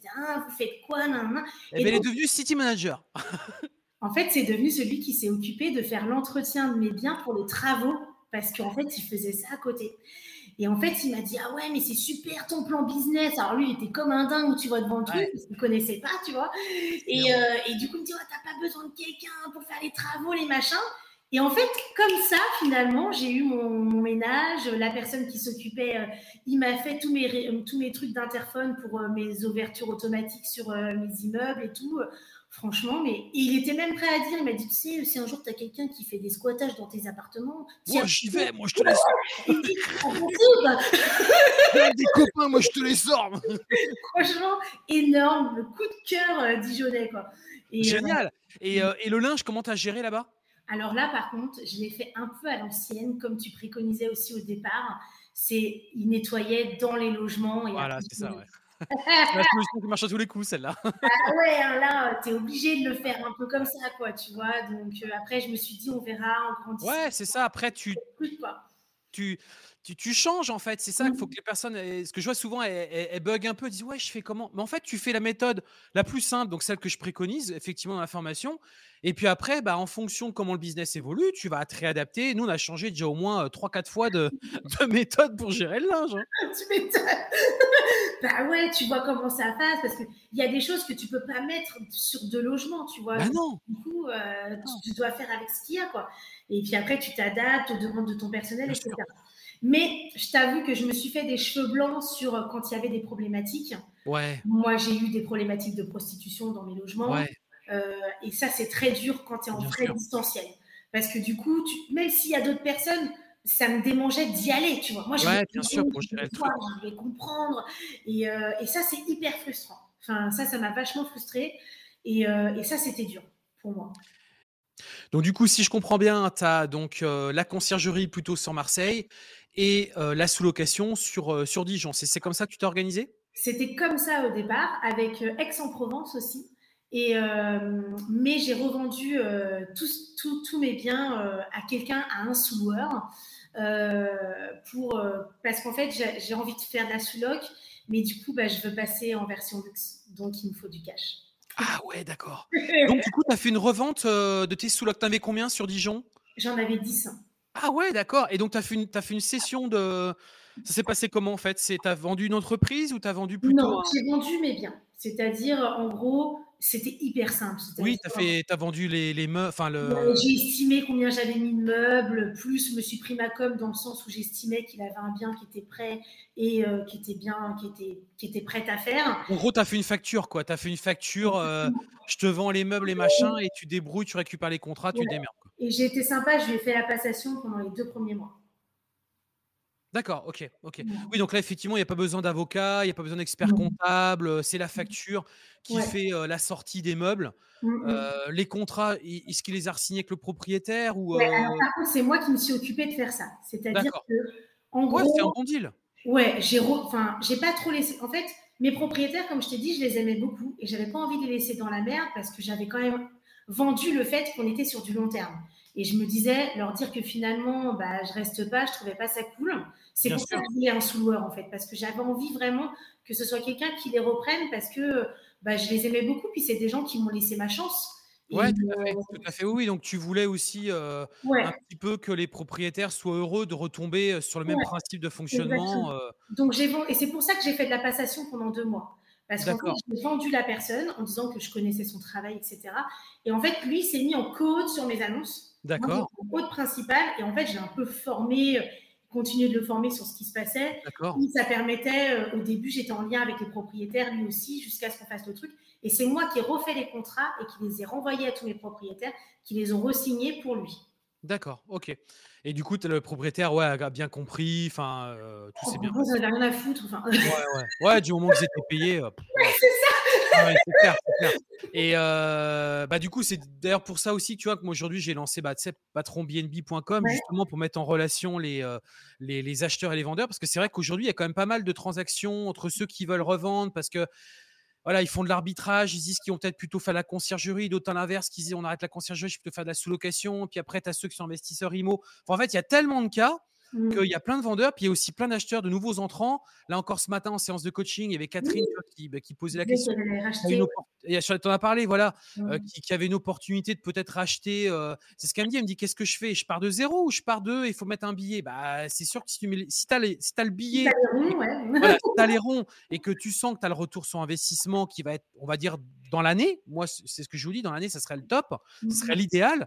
Je ne sais pas comment toi tu as vendu le truc, mais mmh. bah, pour le coup, ça veut dire que c'est un bon gros booster pour démarrer. Donc, mmh. c'est ça justement que je mets en place sur, sur Patron BNB. Quoi. Bah oui, c'est sûr. Bah, pour lui, si tu veux, c'était zéro négociation propriétaire, des biens où il connaît le chiffre et, et, avec des annonces qui, étaient, qui existaient déjà. ouais, toi, toi, en fait, tu as fait une petite marge de peut-être 20%, 30%, et lui, en gros, bah, mmh. ça a coûté un tout petit peu plus cher, mais au moins le business était prêt. Ouais, il avait un truc qui était euh, zéro Et en plus, je l'ai même orienté sur euh, des biens où je lui ai dit ce que j'avais pensé mettre en déco pour les évolutions, tu vois. Ouais, mmh. cool. Ouais. Cool. Ouais, donc ça, c'est vraiment bien. Ça, c'est un très bon deal. Et mmh. tu vois, je ne savais pas que c'était passé comme ça. C'est vraiment, ça, c'est une très belle expérience. Donc, du coup, là, tu as, mine de rien, sous location, conciergerie, revente, tu as déjà vu, comme mine de rien, en de deux ans. Non, mais c'est vrai, il s'est quand même passé beaucoup, beaucoup de choses. et puis, bah, surtout que là, en conciergerie, bon, bah, moi, forcément, je te connais en off. Hein, je sais que c'est l'explosion. ils t'appellent tous et de t'es devenue la, la superstar marseillaise de la conciergerie. Ouais. c'est vrai que là maintenant, du coup, vu qu'ils savent que ça se passe plutôt bien, bah c'est vrai que la recommandation se fait naturellement et pas trop besoin de chez. C'est ça hein, en fait, j'ai bien compris. Hein. C'est vraiment ça. C'est vrai que j'ai des appels. C'est hyper gratifiant parce que franchement, je pensais pas que ça m'arriverait et ça fait du bien quand ça arrive. C'est un peu cette reconnaissance de travail. Et euh, des personnes qui m'appellent et qui me disent Je sais avec qui vous travaillez, je sais comment vous travaillez, je m'en fiche de combien vous prenez parce que c'est avec vous que je veux travailler. Et ça, ça vaut de l'or. Et, comment dirais-je et, tu te rappelles peut-être un petit peu tes débuts, parce qu'on en discutait un petit peu en off. Tu me disais, parce que parfois il y a des personnes bah, qui, rentrent en formation et qui, ont peur de ne pas y arriver, mais aussi qui sont un peu abattus en se disant merde, il y en a déjà qui ont déjà moult appartements. Mmh. quand, est-ce que je vais pouvoir. Alors, justement, qu'est-ce quel conseil tu peux leur donner? Parce que avais, bah, je l'ai vécu, bien entendu. Moi, je l'ai vécu au tout début, donc c'est vrai que j'avais pas trop d'éléments de comparaison, mais, mais toi, tu l'avais vraiment vécu. Ça, mmh. comment, qu'est-ce quel conseil tu pourrais leur donner à ces personnes-là, justement? Ben déjà, la première chose, c'est vrai que c'est un truc qui est très con, mais pas se comparer parce qu'on va forcément le faire, c'est obligé. Mmh mais euh, c'est pas parce qu'il y en a d'autres qui ont des réussites fulgurantes. Moi, j'en ai vu. Hein, ils avaient 30 biens des élèves à toi, 30 biens en un an, 2 biens en deux, 50 biens en deux ans. Enfin, et c'est hyper inspirant. Et toi, à côté, tu te regardes et tu te dis. ben moi, c'est pas ce que je fais. c'est pas ma performance du tout. et donc, et donc du coup, moi, je, je, me suis jamais dit que j'allais pas y arriver. Par contre, je sais pas pourquoi. Je savais que ça allait fonctionner. Mais je m'étais dit, si ça doit prendre plus de temps, ça prendra plus de temps. J'étais prête à faire ce qu'il y avait à faire, mais euh, je croyais que j'avais les capacités pour faire ce job, tu vois. Donc, je me, je, me suis pas dit, ça ne marchera pas. Mais par contre, c'est vrai que je me suis dit, il y a un moment donné, quand la fin du chômage sonne, parce que moi j'avais le chômage euh, sur le début de mon activité, eh bien, il y a un moment où je me suis dit, euh, peut-être je vais devoir bosser à côté, quoi. Et ah ouais, au tout début. Ouais, ouais, ouais. Je me suis dit, ça, ça, va pas, ça passera peut-être pas. Ça passera pas financièrement, je vais pas y arriver. J'avais peur, j'avais vraiment peur parce que tu vois, quelque part, quand tu touches ton chômage tous les mois, euh, tu te poses moins de. Enfin, tu sais que tu as quand même ça, tu as ton loyer qui est payé, tu as ce qu'il faut, après ton chiffre, voilà quoi. Et là, du coup, pour une fois, c'était la première fois pour moi où tu sautes dans le vide et là, c'est toi qui te payes quoi. Bah, c'est ça, c'est ça. Et du coup, il y a plus ce côté rassurant de se dire, bah, de toute façon, demain, j'ai 1000 balles ou 1500 balles qui tombent d'un salaire. c'est ça. Et ça m'a fait hyper peur. J'ai eu un moment où je me suis dit. Euh, et, le, et, et, je, en fait, j'ai essayé de repousser le problème et j'ai eu de la chance c'est que c'est pile poil à ce moment-là où les choses se sont bien passées et que j'ai eu d'autres biens qui sont rentrés et que ça s'est bien passé pour moi. Ouais, et je pense aussi, peut-être que ça, tu t'en étais pas rendu compte, mais je pense aussi la. Euh, alors, tu, me confirmeras ou peut-être pas hein, d'ailleurs, mais c'est aussi peut-être les, les personnes à qui, à qui, tu as parlé à ce moment-là. Euh, parce que euh, après, c'est pas pour mettre en avant le réseau des sous etc. Mais je pense qu'il y a aussi, tu es baigné finalement dans un bain de gens qui font les mêmes choses que toi dans l'entrepreneuriat. Donc c'est très stimulant. Alors qu'à l'inverse, t'as pas ça, tu es tout seul. Mmh. Le soir, tu peut-être voir ton conjoint, ta conjointe qui est pas du tout dans le même délire. Euh, tes parents qui, alors eux, comprennent rien du tout. Ton frère, ta soeur, alors lui, il fait, tu vois, il est dans, il fait boss là, un truc qui n'a rien à voir. En fait, bah, tu discutes avec qui? Mmh. Toi, tu discutes avec qui de tout ça? Mmh. Et au bout d'un moment, tu te dis bah ouais, en fait, bah faut que je fasse comme tout le monde, quoi. Faut que je retrouve un travail et je continue mon petit business, quoi, tu vois? Alors que je pense aussi qu'à un moment donné, si tu es dans le bain avec des gens qui parlent que de ça à longueur de temps, tu dis ah, putain, attends, euh, c'est que ça doit marcher le truc, quoi. Euh, il y en a plein qui le font, c'est obligé que ça marche, quoi. Oui, et puis il y a un côté rassurant, c'est-à-dire qu'effectivement, euh, bah déjà, euh, comme je disais, ta communauté, euh, moi, je, moi je me suis rapprochée de personnes de ta communauté qui sont devenues des, des potes, tu vois. Oui, ouais, bien sûr. Bah, c'est vrai qu'on a créé une belle petite communauté. ouais, ouais, Vraiment, des gens bienveillants, et comme tu dis, on est dans le même mindset, on est là pour réussir, etc. etc. Donc c'est vrai que du coup, moi, moi, j'ai créé un petit groupe WhatsApp avec des personnes avec qui je m'entends bien. On, se parle de nos problématiques, des trucs qu'on rencontre, etc. On se dit un peu comment on, souhaite évoluer là-dessus.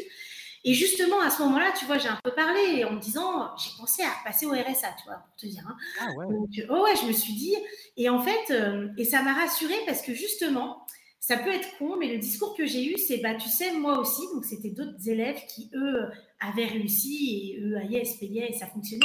Ils ont dit, moi aussi, Elodie, quand j'ai commencé, il y a un moment donné où j'ai dû avoir le RSA pour continuer l'activité. Et ça peut paraître con, mais ça m'a rassurée parce que je me suis dit, ok, donc si ça m'arrive, je suis pas une merde, c'est pas grave, ça arrivait à d'autres que j'admire maintenant. Donc en fait, ça va. Tout ce que tu dis, tu vois, est hyper inspirant pour moi parce que en fait, euh, ça, ça vient euh, bah, corroborer pas mal de réflexions que j'ai sur l'entrepreneuriat, parce que bah, moi, vous le savez, je suis, j'entreprends depuis pas mal d'années maintenant, et j'essaie de comprendre justement les, les mécaniques, les mécanismes et les clés de la réussite, parce que il y a effectivement un savoir-faire, il y a effectivement saisir la bonne opportunité, c'est vrai, mais il y a aussi des clés, je trouve. Il y a... Et là, tu viens d'en, tu viens d'en, donner. C'est-à-dire que l'entourage que tu as, effectivement, bon, bah, ça hyper important, mais c'est aussi que tu as visualisé à un moment donné le niveau le plus bas, tu l'as visualisé, et ce qui t'a rassuré, c'est de te dire, attends, il y en a d'autres aussi qui ont touché le plus bas comme moi. Mmh. Moi, je vais peut-être le toucher aussi, mais si je le touche, je sais que je serai pas tout seul. c'est cet effet toujours un peu de groupe où justement, quand, on sent qu'on n'est pas tout seul, justement, on se dit bon bah c'est pas si grave quoi, tu vois. Et je trouve que là, tu touches à quelque chose qui est vachement important dans la psychologie et dans les mécanismes qu'on a pour, pour réussir, justement, où là, tu as visualisé, bah, c'est ce que j'ai à chaque fois aux personnes. Parce qu'ils me disent, ouais, est-ce que c'est risqué? Est-ce que, ouais, mais j'ai peur de lancer. Mais je dis, mais attends, visualise le pire, du pire, du pire qui peut t'arriver. Qu'est-ce qui va t'arriver, putain? Tu vas pas t'en trouver en tôle, tu vas pas te trouver demain dans la rue en train de. Tu vois ce que je veux dire? Ça va pas t'arriver, ça. Donc au pire, tu touches ce, RSA, ouais. Et, et alors? Et alors? Euh, on l'a vu, il y a plein de gens qui ont réussi leurs entreprises en partant de, de, rien du tout, en s'étant ramassé. Bon, moi, je vais pas vous refaire ma, chanson euh, que je vous ai déjà expliqué, mon, mon, histoire, mais vous savez aussi, je me suis bien ramassé à un moment donné de ma vie ça m'empêche pas aujourd'hui d'être là en train de vous faire cette vidéo. Donc, euh, c'est bien que c'est possible. Et je suis pas un surhomme. Et c'est juste que l'expérience m'a façonné, on va dire, m'a façonné. Ouais. Puis quand tu sais, moi, quand j'ai commencé au tout, tout début pour euh, pour euh, relancer mes droits au chômage, parce que du coup, j'avais quitté mon ancienne activité, j'avais pas droit à mes droits, même si j'avais cotisé, tu vois. Et j'ai dû trouver un boulot. Et je me disais, il faut que je trouve un boulot, je peux créer mon activité à côté. Et euh, moi, j'ai été manager dans des grands hôtels, euh, j'ai eu des postes à responsabilité. Et en fait, j'ai menti sur mon CV pour avoir un poste euh, plus bas, parce que je m'étais dit que si je mettais que j'avais fait ce que j'avais fait, j'aurais pas les postes que je voulais. Et j'ai bossé comme réceptionniste de nuit. Donc en fait, j'ai travaillé la nuit en hôtellerie pour pouvoir construire mon business au départ la journée. Et je ne l'ai pas fait longtemps parce que ça m'a fumé. je l'ai fait le temps qu'il fallait. Je crois j'ai tenu 4 à 6 mois, tu vois, pour pouvoir faire relancer mes droits, etc. Mais en fait, c'est pour dire il y a toujours des solutions. Enfin. Euh, ouais, et puis on voit toujours les personnes dans le meilleur des, des, postures, comme là aujourd'hui, vous nous voyez tous les deux dans le meilleur des postures. Donc, euh, mais ce qu'il faut comprendre, c'est qu'il y a eu tout un chemin derrière, il y a eu tout un, tout un travail qui a, qui a, été mis en place, aussi bien pour moi que pour Elodie. Moi, c'est pareil, je ne vous ai pas forcément tout dit de, de, de, de mes histoires et, quand à l'heure tu me parles de choses comme ça, ça me rappelle certaines choses. j'en ai pas, j'en ai jamais parlé et tout, mais que j'étais obligé de faire pour euh, ou qu'on m'a forcé plus ou moins à faire pour euh, parce que derrière il y a aussi une pression euh, on va dire familiale. Mmh. quand tu as un conjoint une conjointe tu as des enfants etc il y a aussi une pression derrière mmh. où en gros le standard c'est retrouver un travail peu importe ce que c'est quoi. Mmh. tu as un travail même si c'est un travail vraiment le plus basique possible oh c'est cool putain il a un CDI oh c'est cool il est sauvé. On l'a sauvé mon dieu on l'a sauvé mais en fait, euh, ouais, mais sauf que moi, je me suis pas sauvé, moi. moi, psychologiquement, je suis pas bien du tout, quoi. Je suis en train de sombrer grave de chez grave. Bah et, mais ça, les gens comprennent pas. Et moi, ce qui m'a libérée, c'est justement quand j'ai arrêté ce job. En fait, au tout départ, l'idée du job de nuit, dans ma, dans, dans ma tête, c'était de me dire je le fais le plus longtemps possible parce que c'est plutôt bien payé vu que c'est la nuit, s'il y a de la pénibilité, etc.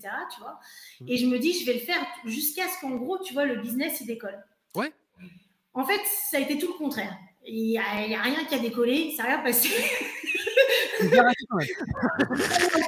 J'étais fumée, je dormais pas la nuit et ça a passé. Et le jour où en fait, je me suis libérée de cette barrière je me suis dit Maintenant, tu sais quoi, tu fonces, tu vas, let's go, c'est parti. Et du coup, tu n'as pas le choix parce qu'en fait, bah là maintenant, tu as une deadline, il faut que tu la respectes parce que dans tout le temps, tu n'as plus de chômage. Et du coup, c'est tac, tac, tac, il faut y aller. Et ben c'est là où ça s'est ouvert et où euh, les choses ont avancé. Parce que j'ai coupé euh, le truc et je voulais même rajouter un truc parce que euh, on s'en a déjà parlé en off, mais je pense que c'est ça peut inspirer. Moi, la dernière conciergerie pour laquelle j'ai travaillé, elle a su que j'allais travailler, que j'allais me mettre à mon compte. Je l'avais fait parce qu'il faut savoir que je m'entendais très bien avec eux euh, et que je voulais pas qu'ils aient l'impression que je leur faisais un, bébé dans le dos. Ouais, bien je voulais être honnête sur euh, tous les plans. Bien sûr. Qui n'a pas réussi. Et, et, à partir de là, ça a été la guerre. C'est-à-dire que je suis passée de. J'étais la queen là-bas, la personne vraiment qu'il avait, qu'il fallait suivre. Et au jour où j'ai dit que j'allais ouvrir mon entreprise là-dessus, c'était terminé, ils m'ont lynché. Mais vraiment, tous les jours, je me prenais dans la gueule que j'y arriverais pas, que ça fonctionnerait pas, que j'allais me prendre un mur, que je ne savais pas ce qui m'attendait. Et c'était dur, mais vraiment parce que quand vous êtes dans cette phase, vous êtes en train de vous lancer et vous vous posez déjà toutes les questions du monde au moment où vous lancez, de vous demander si c'est une bonne idée, bah moi, j'allais bosser avec des personnes qui me disaient que j'allais me cracher. Et euh, mon conjoint, le soir, quand il me récupérait, il me disait euh, Est-ce que eux, qu'est-ce qui se passe si tu te craches? C'est quoi l'enjeu en fait? Il n'y en a pas. C'est pas ta famille, c'est pas ton frère, c'est pas ta sœur. Donc en fait, pourquoi ils te disent ça? Ils te disent ça parce qu'ils ont peur de toi. Et voilà. Ils ne diraient pas. Et bon, moi, j'y croyais qu'à moitié parce que je disais, je suis personne, tu vois. Je sais, comment. Ils ont peur. Tu vois, comment une conciergerie grosse et hyper connue, qui, a plus de biens que j'en aurais jamais, pouvait avoir peur de moi, Elodie, tu vois? Et, euh, et d'ailleurs, ils m'avaient proposé un partenariat parce qu'ils font euh, des trucs partenaires. Et j'ai refusé parce que je leur ai dit que moi, ce que je voulais, c'était entreprendre pour moi. Et donc, ouais, et trop bah ouais, j'ai dit si en fait on est partenaire, c'est plus mon entreprise. Enfin, je continue de travailler pour vous en fait. Et, et du coup, c'est pour dire que bah voilà, même si on, on, vous casse tout le temps et on vous dit que vous n'allez pas y arriver, bah aujourd'hui, et ça c'est ça la beauté de la chose, c'est que cette conciergerie qui est très connue, les propriétaires ils m'appellent maintenant de cette conciergerie pour travailler avec moi. C'est fort, c'est beau. Et voilà. Effectivement, pour clôturer un petit peu cette, euh, ce chapitre sur le, on va dire le mindset, sur l'état d'esprit à avoir quand on est entrepreneur, c'est euh, déjà c'est dur de trouver euh, le domaine dans lequel on va prendre du plaisir, parce que pour moi entreprendre c'est prendre du plaisir mmh. avant tout. Ensuite, après, ça va la bonne méthodologie, c'est être sur un marché porteur. Donc tout ça déjà est très difficile parce que en fait c'est une forme de, de mayonnaise. C'est-à-dire c'est une forme de, on met des ingrédients et puis il faut que tout ça, ça prenne en même temps et que hop, tout ça, ça, ça vraiment, ça, ça, prenne son, son, son envol. Mmh. Et ce qu'on s'aperçoit aussi, c'est qu'en même temps, on a des attaques de partout.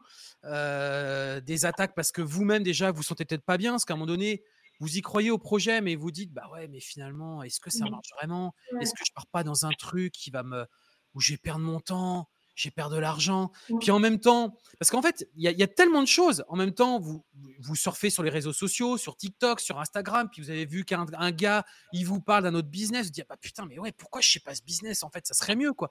Et en fait, tout ça mis bout à bout, entre vos doutes au départ que ça puisse marcher, que vous n'avez pas forcément le savoir-faire, que le marché, vous savez pas trop s'il est porteur ou pas, quand après il y a des attaques, comme là tu disais, euh, bah, des attaques des gens qui disent non, ça marchera pas. Euh, après, des gens bienveillants, mais qui malheureusement t'envoient que des ondes négatives. Mmh. généralement, ça peut, ça, plus plutôt être, le, on va dire, le, euh, l'entourage familial qui, eux, pour te préserver, vont dire non, non, faut que tu restes salarié, hein, mmh. reste plutôt salarié. Mmh. Il va rien t'arriver, quoi. Il va rien t'arriver, tu vois, parce qu'eux, ils veulent ton bien. Ouais, mais toi, t'es pas bien, quoi. Toi, du coup, tu n'y arrives pas, tu n'arrives pas à avancer dans, dans ce truc-là. Je me dis, c'est vrai qu'aujourd'hui, entreprendre, c'est chaud, quoi.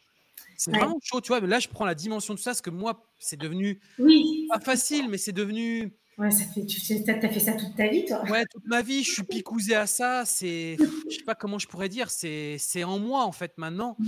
Je me dis quelqu'un effectivement qui se lance. Maintenant, tu vois, quand tu me dis tout ça, je prends conscience de la douleur que ça doit avoir. Mmh. Que tu et, en fait, si on résume tout ça, en fait, bah, le, le truc qu'il faut retenir, c'est quoi? Bah, faites confiance qu'à vous-même, en fait. Mmh, complètement. Faites confiance à votre idée et allez au bout. Mmh, mmh. Euh, croyez en vous. Mais en fait, j'ai envie de trouver des mots plus forts que dire ça. C'est ça que j'arrive pas à trouver. Mais je veux vraiment vous, que vous trouviez un, mot qui va complètement vous dire Ah putain, oui, mais oui. Et c'est ça, en fait. C'est Il faut que. Il n'y a que vous, en fait. Même si un tel vous dit ça marchera pas, ok, ça marchera pas. C'est pas grave. Moi, j'avance je construis, je parcours un chemin. Puis vous savez, j'ai envie de vous dire, l'entrepreneuriat, c'est quoi? C'est aussi un parcours de vie. Euh, euh, je veux dire, votre vie, euh, on, ne reste pas longtemps sur Terre. C'est pour faire quoi? Ok, c'est pour s'amuser, pour profiter de la vie. On est bien d'accord. Mais on le sait aussi que profiter à longueur de journée, au bout d'un moment, vous avez pu profiter parce que vous aurez tout à profusion. Donc ça sert à rien. Donc à un moment donné, je pense que travailler, mais dans le sens production, dans le sens je fais quelque chose d'utile à ma vie, bah, ça a du sens. Et là, du coup, on n'est plus dans le schéma, il faut absolument que le business y marche. C'est plutôt, je fais du business parce que ce que je fais, ça me plaît. Mmh. J'adore faire ce que je fais. Euh, il y en a d'autres qui vont aller courir ce soir euh, de 18h à 20h comme des malades. Bah, moi, 18h à 20h, je vais peut-être suivre une formation ou je vais mettre en place un nouveau truc, un nouvel outil qui va me permettre d'être plus performant. Vous voyez, c'est. Oui, et puis tout le, monde, tout le monde peut le faire. Quoi. Enfin, moi, euh, toi, Sébastien, tu connais maintenant mon parcours, mais moi, j'ai arrêté l'école en troisième. Tout le monde me disait que j'étais nulle, que j'arriverais jamais à rien dans ma vie. Euh, j'ai fait des études d'esthétique, donc on ne peut pas dire qu'on euh, a la réputation d'être hyper intelligent. et euh, au final, j'ai travaillé pour des hôtels de fou, j'ai dirigé, j'ai fait des trucs de malade. Et, aujourd'hui, je suis à la tête de ma propre entreprise. Donc, comme quoi, en fait, la, la, barrière, on est, il y en a beaucoup qui disent on est notre propre ennemi, mais c'est tellement vrai. C'est vraiment ça, quoi tout est, tout est possible. Et c'est vrai que dans le business de la conciergerie et de la sous-location, comme je l'ai dit, moi, j'avais pas euh, j'avais même pas 10 cas à mettre sur la table. J'en avais même pas 5. Euh, pour, euh, je, l'ai déjà dit des fois en séance de live ou en séance de coaching, mais moi, quand j'ai commencé, sur mon compte, j'avais moins 1000 euros sur mon compte courant. Et j'ai demandé à mes deux meilleurs amis de me prêter chacun 1000 euros. Et c'est comme ça que j'ai commencé. C'est beau et bravo. commentaires, je pense que les gens, euh, j'espère, te laisseront des commentaires, voilà, parce que c'est inspirant. Euh, bon, on va refermer un petit peu cette parenthèse, euh, effectivement, bah, d'état d'esprit, où il faut avoir cette, cet esprit gagnant, de vainqueur. Et puis, vraiment, pour moi, c'est croyez qu'en vous. Quoi. parce qu'à chaque fois que vous allez vous lancer une idée, à chaque fois, il y aura toujours quelqu'un qui vous dira Ah, ça marchera pas. Ah ouais, mais bien sûr. Ah, je ne sens pas. Et puis parce que vous confrontez aussi les autres à leur propre réalité. C'est-à-dire que vous, tout d'un coup, vous prenez votre liberté. Vous dites, moi, en fait, j'ai plus envie de bosser pour un mec, j'ai plus envie de faire des horaires comme on me dit, j'ai plus envie de faire ça, je veux prendre ma liberté et je suis capable de le faire. Et ça, ça fait flipper les autres parce que ceux qui ont un petit boulot qui n'est pas hyper passionnant, qui font ça tous les jours, parce que la majorité ont des jobs alimentaires euh, pas foufou, hein, euh, bah, du coup, euh, ils quelque part, c'est pas, euh, c'est pas qu'ils le veulent parce que je pense que c'est pas, euh, comment dire, euh, c'est quelque chose qu'ils réfléchissent pas. non, c'est. Ouais, mais moi je le vois bien aussi dans ma famille, je le vois aussi dans mon entourage où parfois je prends des décisions, si tu veux, qui vont à l'opposé de ce que du, on va dire, de ce, que, ce qu'aurait dû être fait. Et du coup, je vois bien, j'ai les personnes qui me regardent en se disant, putain, Sébastien, toi ils sont un peu déçus, mais ouais, mais c'est pas aligné avec moi et ce que moi je veux faire quoi. Donc bah, je m'en fous en fait et je, je prends pas des décisions qui sont tu vois complètement mmh. ouais. je vais pas faire un truc illégal, je vais pas faire tu vois je, reste dans la voilà, mais c'est juste que j'ai pris une décision qui va un peu que eux n'auraient pas prise. Exactement. Tu vois parce que eux par sécurité, ah non non, surtout pas ça. Et moi je prends cette décision et ils disent putain, il va se remettre encore en danger et quand mmh. en plus ils se rappellent d'éventuels échecs que, que par exemple, toi, ça peut être toi, avoir fini l'école en troisième, mmh. tes parents. tu vois, en fait, il y a des blocages. Et ou moi, ça va être par exemple quand, j'ai liquidé une, de mes entreprises. Après, eux, ils se rappellent de ça. Ils se disent, ouais, mmh. toi, ils te le disent pas, mais c'est induit. C'est euh, ah, mais attention, euh, attention. Euh, oui, attention, quoi C'est quoi que tu veux dire derrière? Attention, parce que je me suis tollé mais, il y a dix ans. Ouais, et alors? Et alors? Je me suis tollé il y a dix ans, mais pourquoi je me retollerai aujourd'hui? Je suis beaucoup plus fort aujourd'hui. Ça rassure. L'échec rassure l'autre. Ouais. Parce que quelque part, du coup, tu vas faire quelque chose. je suis désolée pour mes, pour mes mots, mais tu vas avoir les couilles, disons-le, de faire un truc que d'autres ne feront jamais. Et du coup, si tu te craches, ça les rassure parce qu'ils se disent Ah, bah, tu vois, on a bien fait de rien faire parce que finalement, il s'est planté. Alors que si vous démontrez que vous avez réussi, ça pose question. Parce que là, du coup, ça veut dire que c'est possible. c'est fou parce que effectivement, c'est vraiment un combat du quotidien. Euh, en fait, c'est dur psychologiquement. Parce que moi encore, maintenant, il y a des choses, tu vois, où, psychologiquement, ça vient te. Ah, c'est chiant, tu sais que tu vas pas tomber dedans parce que tu la connais, cette euh, truc, tu connais. après, je me suis posé, je me suis dit, mais Seb, réfléchis deux minutes, tu sais très bien pourquoi tout ça a été dit. Mmh. Et, euh, mais c'est chiant, tu vois, c'est chiant. Ah bah, bien sûr. Puis après, bah, moi, tu vois, j'ai dîné avec des amis euh, à qui j'ai annoncé quand j'allais monter ma conciergerie. Ouais. Donc, euh, bah, j'ai bien vu que c'était. Oui, ça les emballait pas, quoi. Bon, ils m'ont regardé, ils se sont dit, c'est super, salut. Et j'ai redîné, bon, c'est revu plein de fois, tu vois, mais bon, là, j'ai fait. Et là, ils disent, mais c'était sûr que ça allait marcher.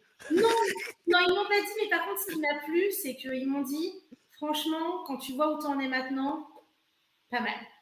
Ah, ça, c'est bien ça. Moi, c'est un une fois qui m'avait dit ça. Qui Au début, il croyait pas, puis quelques années après, il me dit Ah, mais c'était sûr que ça allait marcher. Ah ouais, non, malade, toi. ça, c'est ça. Dit ils m'ont pas dit ça parce qu'ils n'ont pas osé dire qu'ils enfin, ils ont rien dit avant. Mais tu vois, ça m'a plu parce qu'ils m'ont dit franchement, quand on voit maintenant ce que tu as fait, c'est beau. Euh, c'est beau, tu vois. Et moi, euh, moi, je suis pas fière de moi. L'histoire est belle.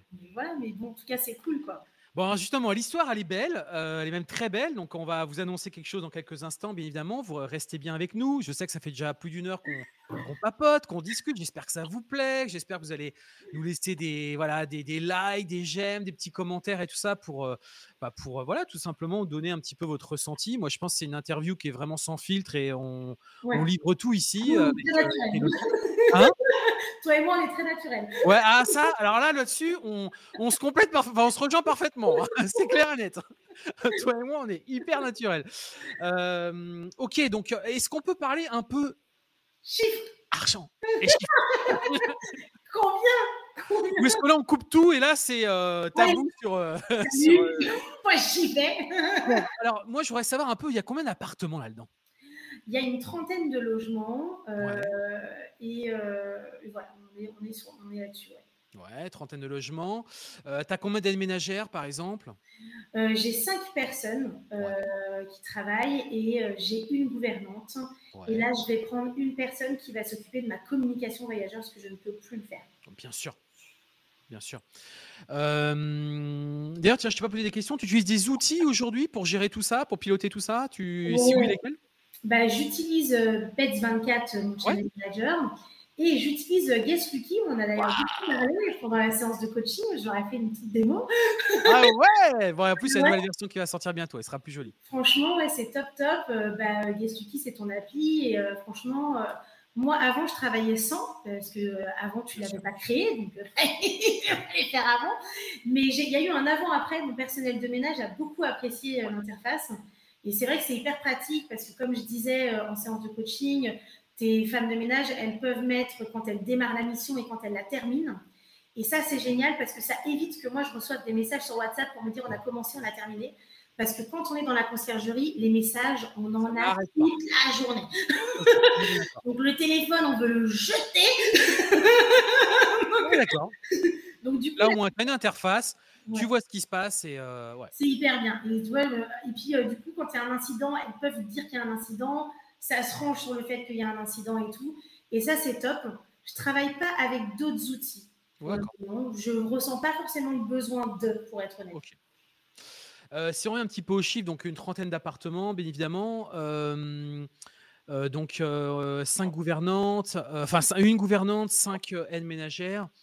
Euh, est-ce que tu as des prévisions de croissance éventuellement? Euh, Est-ce que tu sais un peu vers quoi tu vas? Euh, sur 2024 Est-ce que tu as prévu peut-être de, je sais pas, éventuellement d'entreprendre sur d'autres villes, d'autres pays?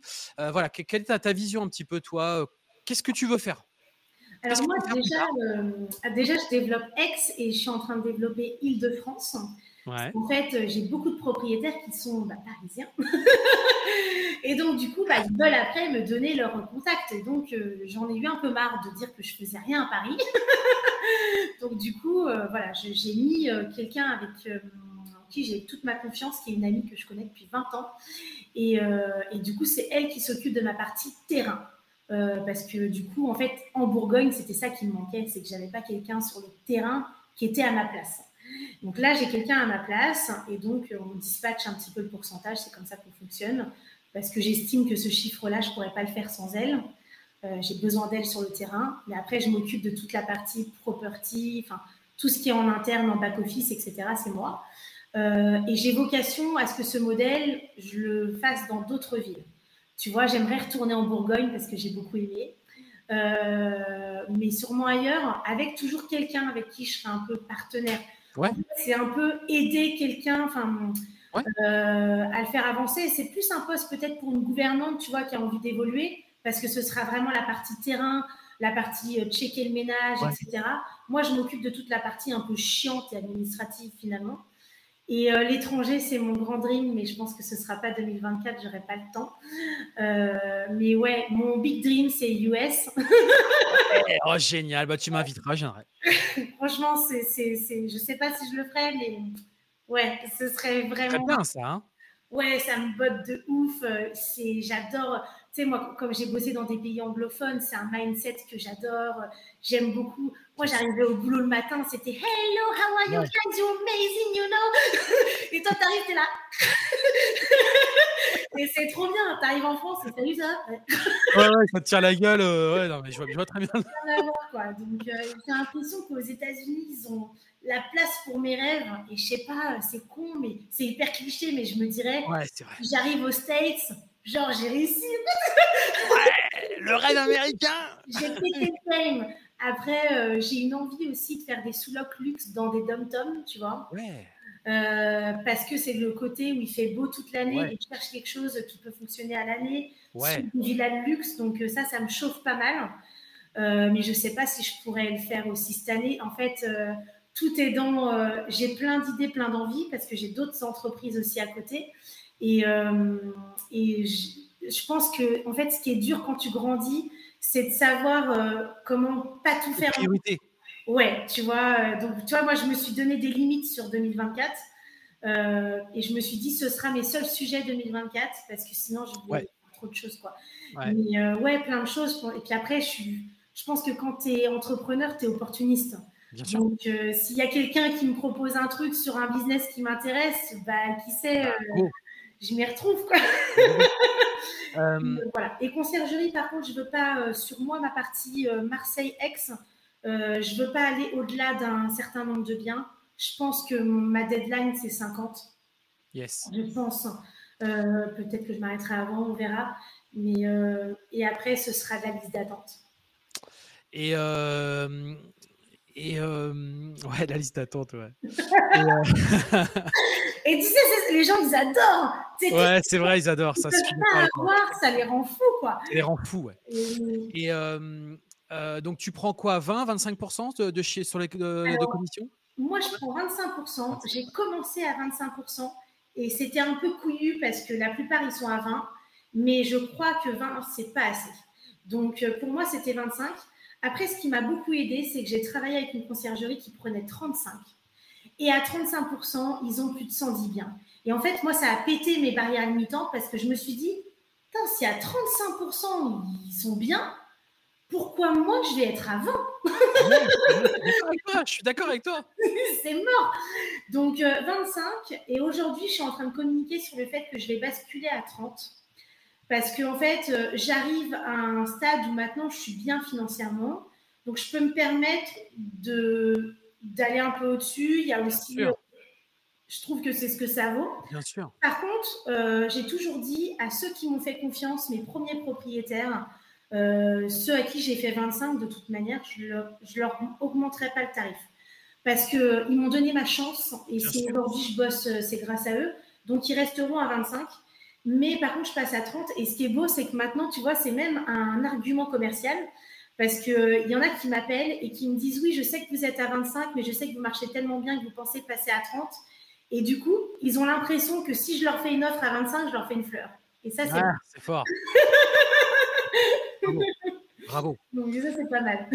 Et euh, sur, des, donc sur des chiffres d'affaires de combien, par exemple, par, euh, par villa, etc., ça va être quoi? Alors, j'imagine que ça va être assez varié, mais je sais pas, tu as un chiffre d'affaires moyen, qu'on à peu près qu'on ait une idée? Sur une villa, sur une semaine, je me fais euh, entre 1005 et 2005 de CA sur une semaine. donc, pour toi ou pour le propriétaire? Pour moi. Sur une semaine? Pour une semaine. Ah ouais, donc sur la semaine? Malade. Ça, sur une grosse villa, sur mes gros biens d'exception, j'ai pas que ça, mais ouais, sur mes gros biens d'exception, je suis sur ça. Putain, je veux bien aller faire le, check-in, moi, pour mes. Eh ouais, là, tu te déplaces. Hein, attends, bouge, j'arrive, j'arrive demain. Hein. comme petit manager. Après, sur mes autres biens, euh, sur le mois, je suis à peu près euh, à 2000 euros de chiffre d'affaires par bien, tu vois, autour de ça. Euh, D'accord. Là-dessus, quoi. Mais euh, les biens d'exception, je ne les compte pas parce que euh, si tu veux, tu vois, là, c'est très beau. Mais attention, il faut bien relativiser. J'ai envie de vendre, vendre du rêve en disant que je le fais toutes les semaines, mais ce n'est pas vrai. ces biens-là, ils sont la plupart du temps, ils sont pas tout le temps occupés. Hein. Oui, peut-être que tu vas louer qu'une semaine ou deux dans, dans le mois, j'ai bien voilà, compris. hein, euh, soyons, soyons clairs. Mais, Euh, soyons, ouais. Mais bon, Mais bon, après, si c'est à peu près 1000, 1500 balles par euh, logement, tu as une trentaine, une trentaine, bah voilà, on a déjà un peu une idée, tu vois, de, de ce que ça représente en, en volume quand même euh, mensuellement, ce qui est quand même pas du tout dégueu. ouais, c'est pas déjà. C'est pas dégueu. on va pas se mentir. ça fait un beau petit billet à la fin de l'année, c'est pas mal. C'est pas mal. Et surtout, ce qui, ce qui m'a m'a plu, c'est ce que je dis aussi aux séances de coaching et euh, durant les lives, c'est comme j'ai pris des beaux biens, même sans parler, je te parle même pas des biens d'exception, piscine, tout ce que tu veux, des trucs in- incroyables, mais euh, je veux dire, même en prenant des biens qui étaient bien décorés, avec des propriétaires qui ont fait le job, ça permet quand même d'avoir un chiffre d'affaires qui est déjà tout de suite bien, sans que vous ayez, euh, comme on disait à un moment donné, arrêté de prendre 10 studios euh, moches, pas entretenus, vous allez vous fracasser pour 200 euros à la fin du mois. Non, ça ne faut plus le faire. Quoi. Enfin, euh, et euh, je pense que moi, j'ai fait ce choix, euh, même au tout début, quand j'avais trois biens, je, refusais des biens. Mais parce que, euh, en fait, comme j'ai bossé pour une, une conciergerie qui était vraiment mauvaise, eux, ils ont fini de me vacciner. hein. Eux, ils étaient à 18%, donc alors un cauchemar. Euh, moi, je dis toujours, on a les clients qu'on mérite. Bah, alors, c'était vraiment le cas. On n'avait que des clients qui étaient des grosses pinces, qui ne voulaient jamais mettre de l'argent. Il y avait des cafards dans certains logements où ils ne voulaient même pas les traiter et tout. C'était un délire. Donc, moi, je m'occupais que des problèmes et je me suis dit, en fait, ça, c'est tout ce qu'il ne faut pas faire. C'est-à-dire que des biens merdiques, avec que des trucs merdiques à gérer. Du coup, euh, des voyageurs jamais contents. Enfin, en fait, un nombre de problèmes incalculables. Et pour gagner trois copecs, quoi. Donc, euh, du coup, j'ai dit ça, en fait, et ça, ça a fini de, forcer sur ce que j'avais envie de faire parce que je me suis dit, faut vraiment aller sur, même sans partir sur du luxe, parce que bah, le luxe, comme on ne décide pas, hein, c'est eux, enfin, c'est vos clients qui vont décider pour vous si ça va le faire ou pas, mais au moins de prendre des biens de qualité, quoi. Et après, ça fait que moi, euh, je disais, je te disais il n'y a pas longtemps d'ailleurs en off qu'il y avait euh, un propriétaire que j'ai signé il n'y a pas longtemps, donc il m'a demandé de regarder mes annonces. Donc je lui ai montré mes annonces. À la fin de l'entretien, il me regarde comme ça, il fait, mais du coup, euh, ça vous convient quand même notre bien? Ouais, je me rappelle, tu m'avais dit, c'est hallucinant, le gars. euh, ça va être possible ou pas? C'est possible ou pas? Vous prenez ou pas? Parce que là, vraiment, je, je jouer ma dernière carte, quoi. Et c'est bien parce que quelque part, ils ont l'impression, et c'est pas faux, que vous les choisissez. Et c'est beau aussi pour eux. Bien sûr. Et là, tu as, tué le game et tu as renversé le, le business et tu vois, c'est toi qui dis ton truc, quoi. Tu vois, Et ça, c'est bien. Tout comme ne pas, même s'il y a quelqu'un qui a un très beau bien, encore une fois, ne prenez pas un casse-couille. Enfin, ouais. terme, mais euh, si le mec vous sentez. euh, Moi, il y en a un comme ça, je lui ai rendu ses clés. hein. On a... Pendant l'entretien, il m'avait dirigé les clés euh, vers moi. Tu vois, lui, il était parti. hein. Lui, il pensait que c'était bon, il m'avait choisi. Donc, comme il m'avait choisi, c'était normal, on allait rouler ensemble. Et là, tu as pris les clés, tu as acheté par-dessus la fenêtre. tiens, tiens, rattrape Oui, donc, à la fin de l'entretien, je lui ai remis ses clés. Je lui ai dit non, moi, je pense qu'on va pas pouvoir travailler ensemble. Ah bon? Refusé comme client, quoi. Le mec, il m'a dit qu'il était hyper contrôlant, qu'il était. Tu sais que ça, Elodie, ça reprend les codes euh, de, des marques, de- des très grandes marques de luxe. Euh, tout ce qui est euh, Louis Vuitton, tout ce qui est Rolex, tout ce qui est, enfin, toutes ces grandes marques, tu es sur des listes d'attente. Euh, c'est pas parce que tu as les thunes que, que, que, en fait, tu peux Ah, l'acheter. Bah, moi, j'ai été formée par les formateurs de quartier dans le luxe. Voilà.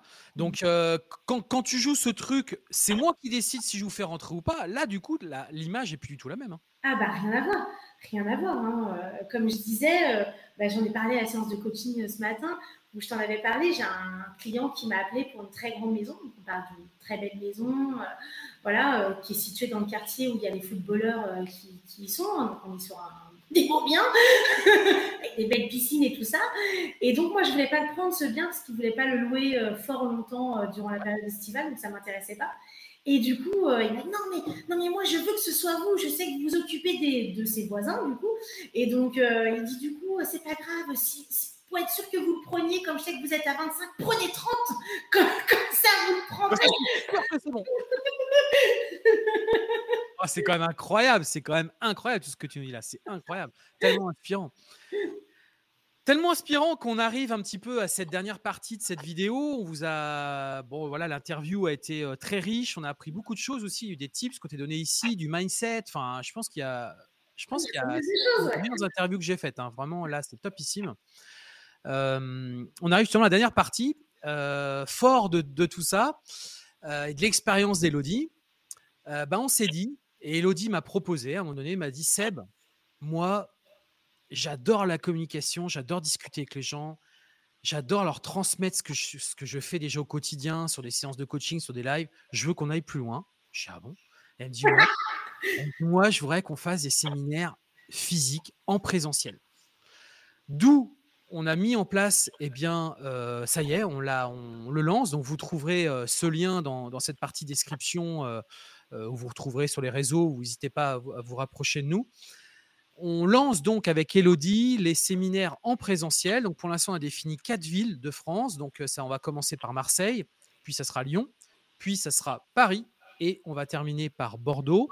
Donc, ça va commencer en mars. Donc, mars, Lyon, Marseille, avril, Lyon euh, mai, Paris, fin mai, et euh, juin, euh, donc Bordeaux. Sachant que sur chaque ville, on a prévu à chaque fois deux sessions de trois jours. Une session pour la sous-location, une session pour la conciergerie. Donc comme ça, ceux qui veulent se former en conciergerie, bah, vous prenez la session de trois jours. Et si vous souhaitez faire l'autre formation, eh bien c'est pareil, elle est également possible sur la même ville. Moi, je pense qu'il y a un vrai intérêt à faire ça. Je vais essayer un petit peu aussi en parler, bien évidemment, euh, Elodie.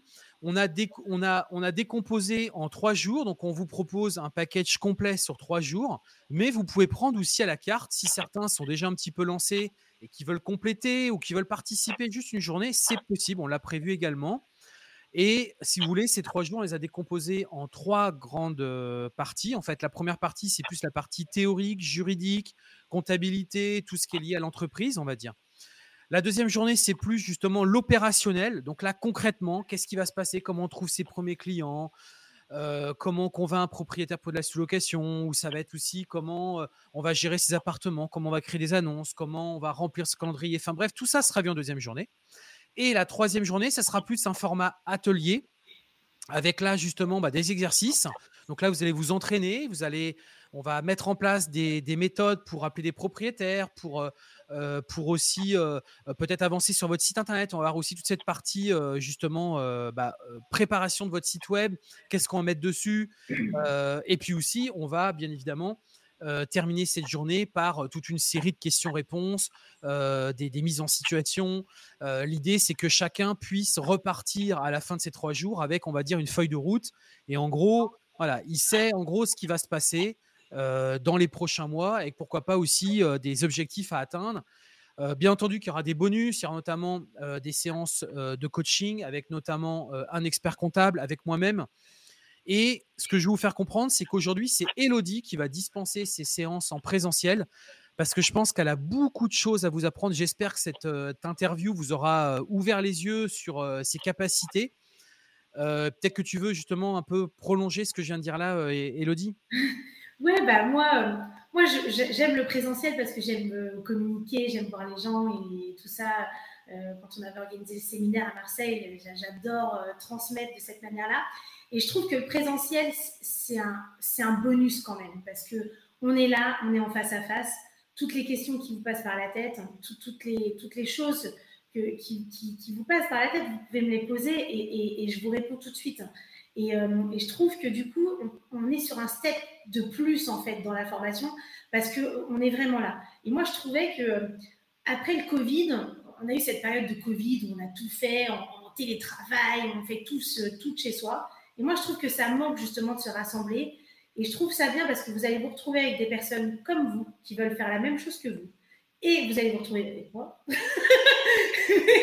Mais surtout, c'est la formation de Sébastien.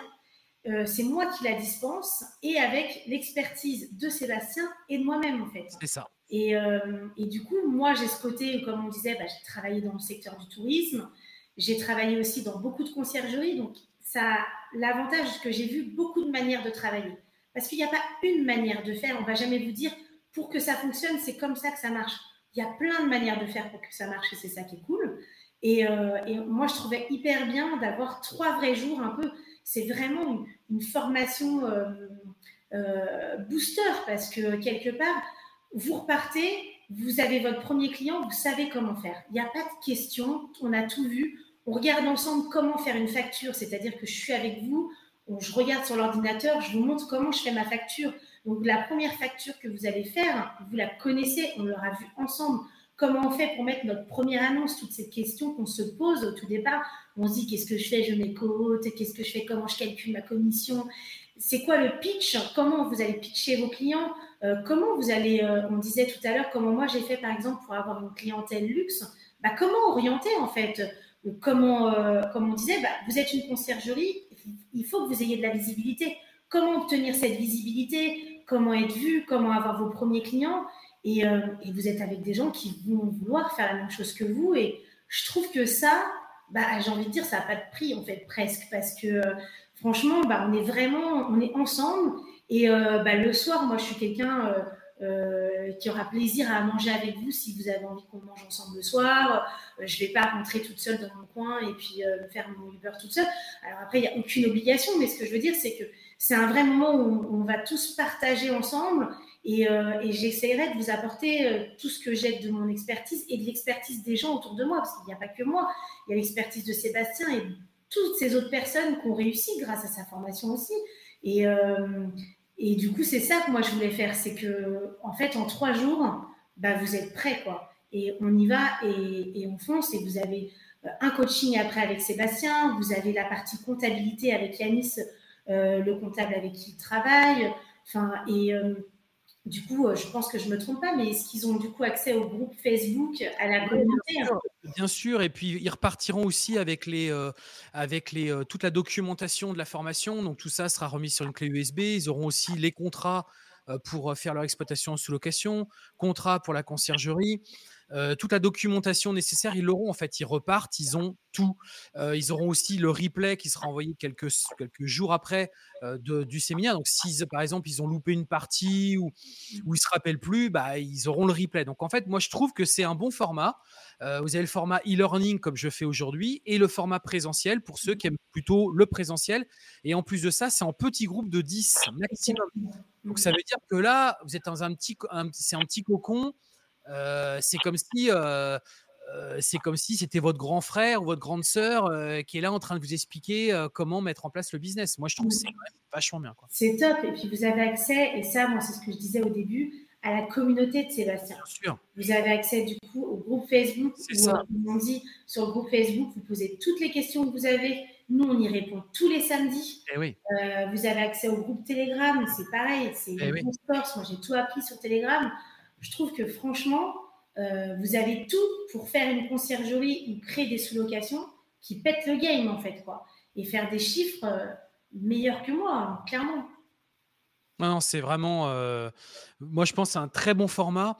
Donc vous retrouverez les inscriptions donc dans la partie description. Ou n'hésitez pas à vous rapprocher de, moi ou, de, mes équipes pour justement pouvoir eh bien, vous inscrire dans les prochains jours. Les places sont limitées, bien évidemment. 10 personnes. Voilà, 10 personnes. Et puis voilà, tout simplement, je pense que ça sera des, excellents moments qu'on va vivre ici. Ouais, c'est des, des, vrais liens, quoi. On va être là, on sera ensemble le midi, on sera ensemble toute la journée. Enfin, euh, s'il y a des questions que vous avez eues sur la première journée, que vous souhaitez qu'on refasse le lendemain. Et en fait, on est sur du cas pratique. Quoi. Dire qu'est-ce qu'on fait? On a le premier client, comment on fait? Sous location, c'est cas pratique, comment on fait? C'est quoi le pitch On va pitcher pour euh, le discours? Parce que c'est souvent ça en sous-location qu'on se rend compte, bah, je suis au téléphone, je ne sais pas trop ce que je dis, comment je le dis, comment je le fais, etc. Et en fait, on va faire des mises en situation. Et comme ça, bah, là, bah, vous avez quelqu'un professionnel qui est capable de vous dire ça, tu le dis pas. C'est des petits mots en fait. Il y a des petits mots. Euh, ce matin, on a fait une séance de coaching. Il y avait quelqu'un qui était avec nous qui nous disait que bah, il n'arrivait pas à finir à, signer en fait le, le, concierge. Donc j'ai demandé un peu son pitch et il y avait des petits mots. je lui ai dit non, en fait, dans ton discours, il faut que tu fasses différemment. Et on a inversé son sens du discours. Et je, pense que ce sera. Euh, ouais, des petites choses, des petits déclics, des fois des trucs. Euh, ouais, je suis d'accord. Bah, de toute façon, c'est une manière de parler. Hein. Tout ça, c'est de la psychologie aussi. Hein. Euh. Donc euh, voilà, et moi, ça me fera hyper euh, plaisir de faire ça, et parce que je trouve que je trouve c'est un business. Moi, aujourd'hui, comme je l'ai dit, j'ai commencé ce business, j'avais pas d'argent, mais je croyais en ce business, et aujourd'hui, ça me permet d'avoir une liberté financière et une liberté tout court. Enfin, moi, il y a deux semaines, je me suis cassée au soleil parce que j'avais envie de me barrer une semaine. Voilà, je ne me suis pas posé de questions, j'ai pris un vol le lendemain. C'est cool. Ah, je me rappelle tu me disais, putain, j'ai la vache, trop bien. Bon, ok, Elodie, je pense qu'on a fait à peu près le tour. On a bien tout. Je pense, je pense qu'on n'a rien oublié, à moins que toi, tu avais des choses que tu voulais rajouter absolument ou communiquer ici. donc, on peut te retrouver sur Marseille. Donc, c'est Cozy Lodge. Hein, avec un K. Avec un K. Cozy Lodge, vous tapez Cozy Lodge sur internet et vous allez forcément tomber sur, euh, sur Puis j'essaierai de mettre le lien dans la partie description, bien évidemment. Vous avez le lien pour vous inscrire eh bien, à ce bootcamp, euh, donc euh, des sous-loueurs, qui aura lieu sur quatre villes de France dans les prochains mois. Et puis voilà. On vous attend. On espère vraiment accueillir, avoir un bel accueil et et euh, parce que c'est vraiment un projet qui me tient à cœur, donc j'espère que ça va vous plaire et que ça va vous donner envie de venir. Euh, parce que voilà, la formation de Seb, elle est top. On prend tout ce qu'il y a de meilleur, on condense ça, on secoue ça sur trois jours. super, super. Bah, écoute, merci beaucoup. Merci à toi. Euh, et puis bah, à très bientôt pour, pour, une, pour une prochaine vidéo. Ciao. Ciao.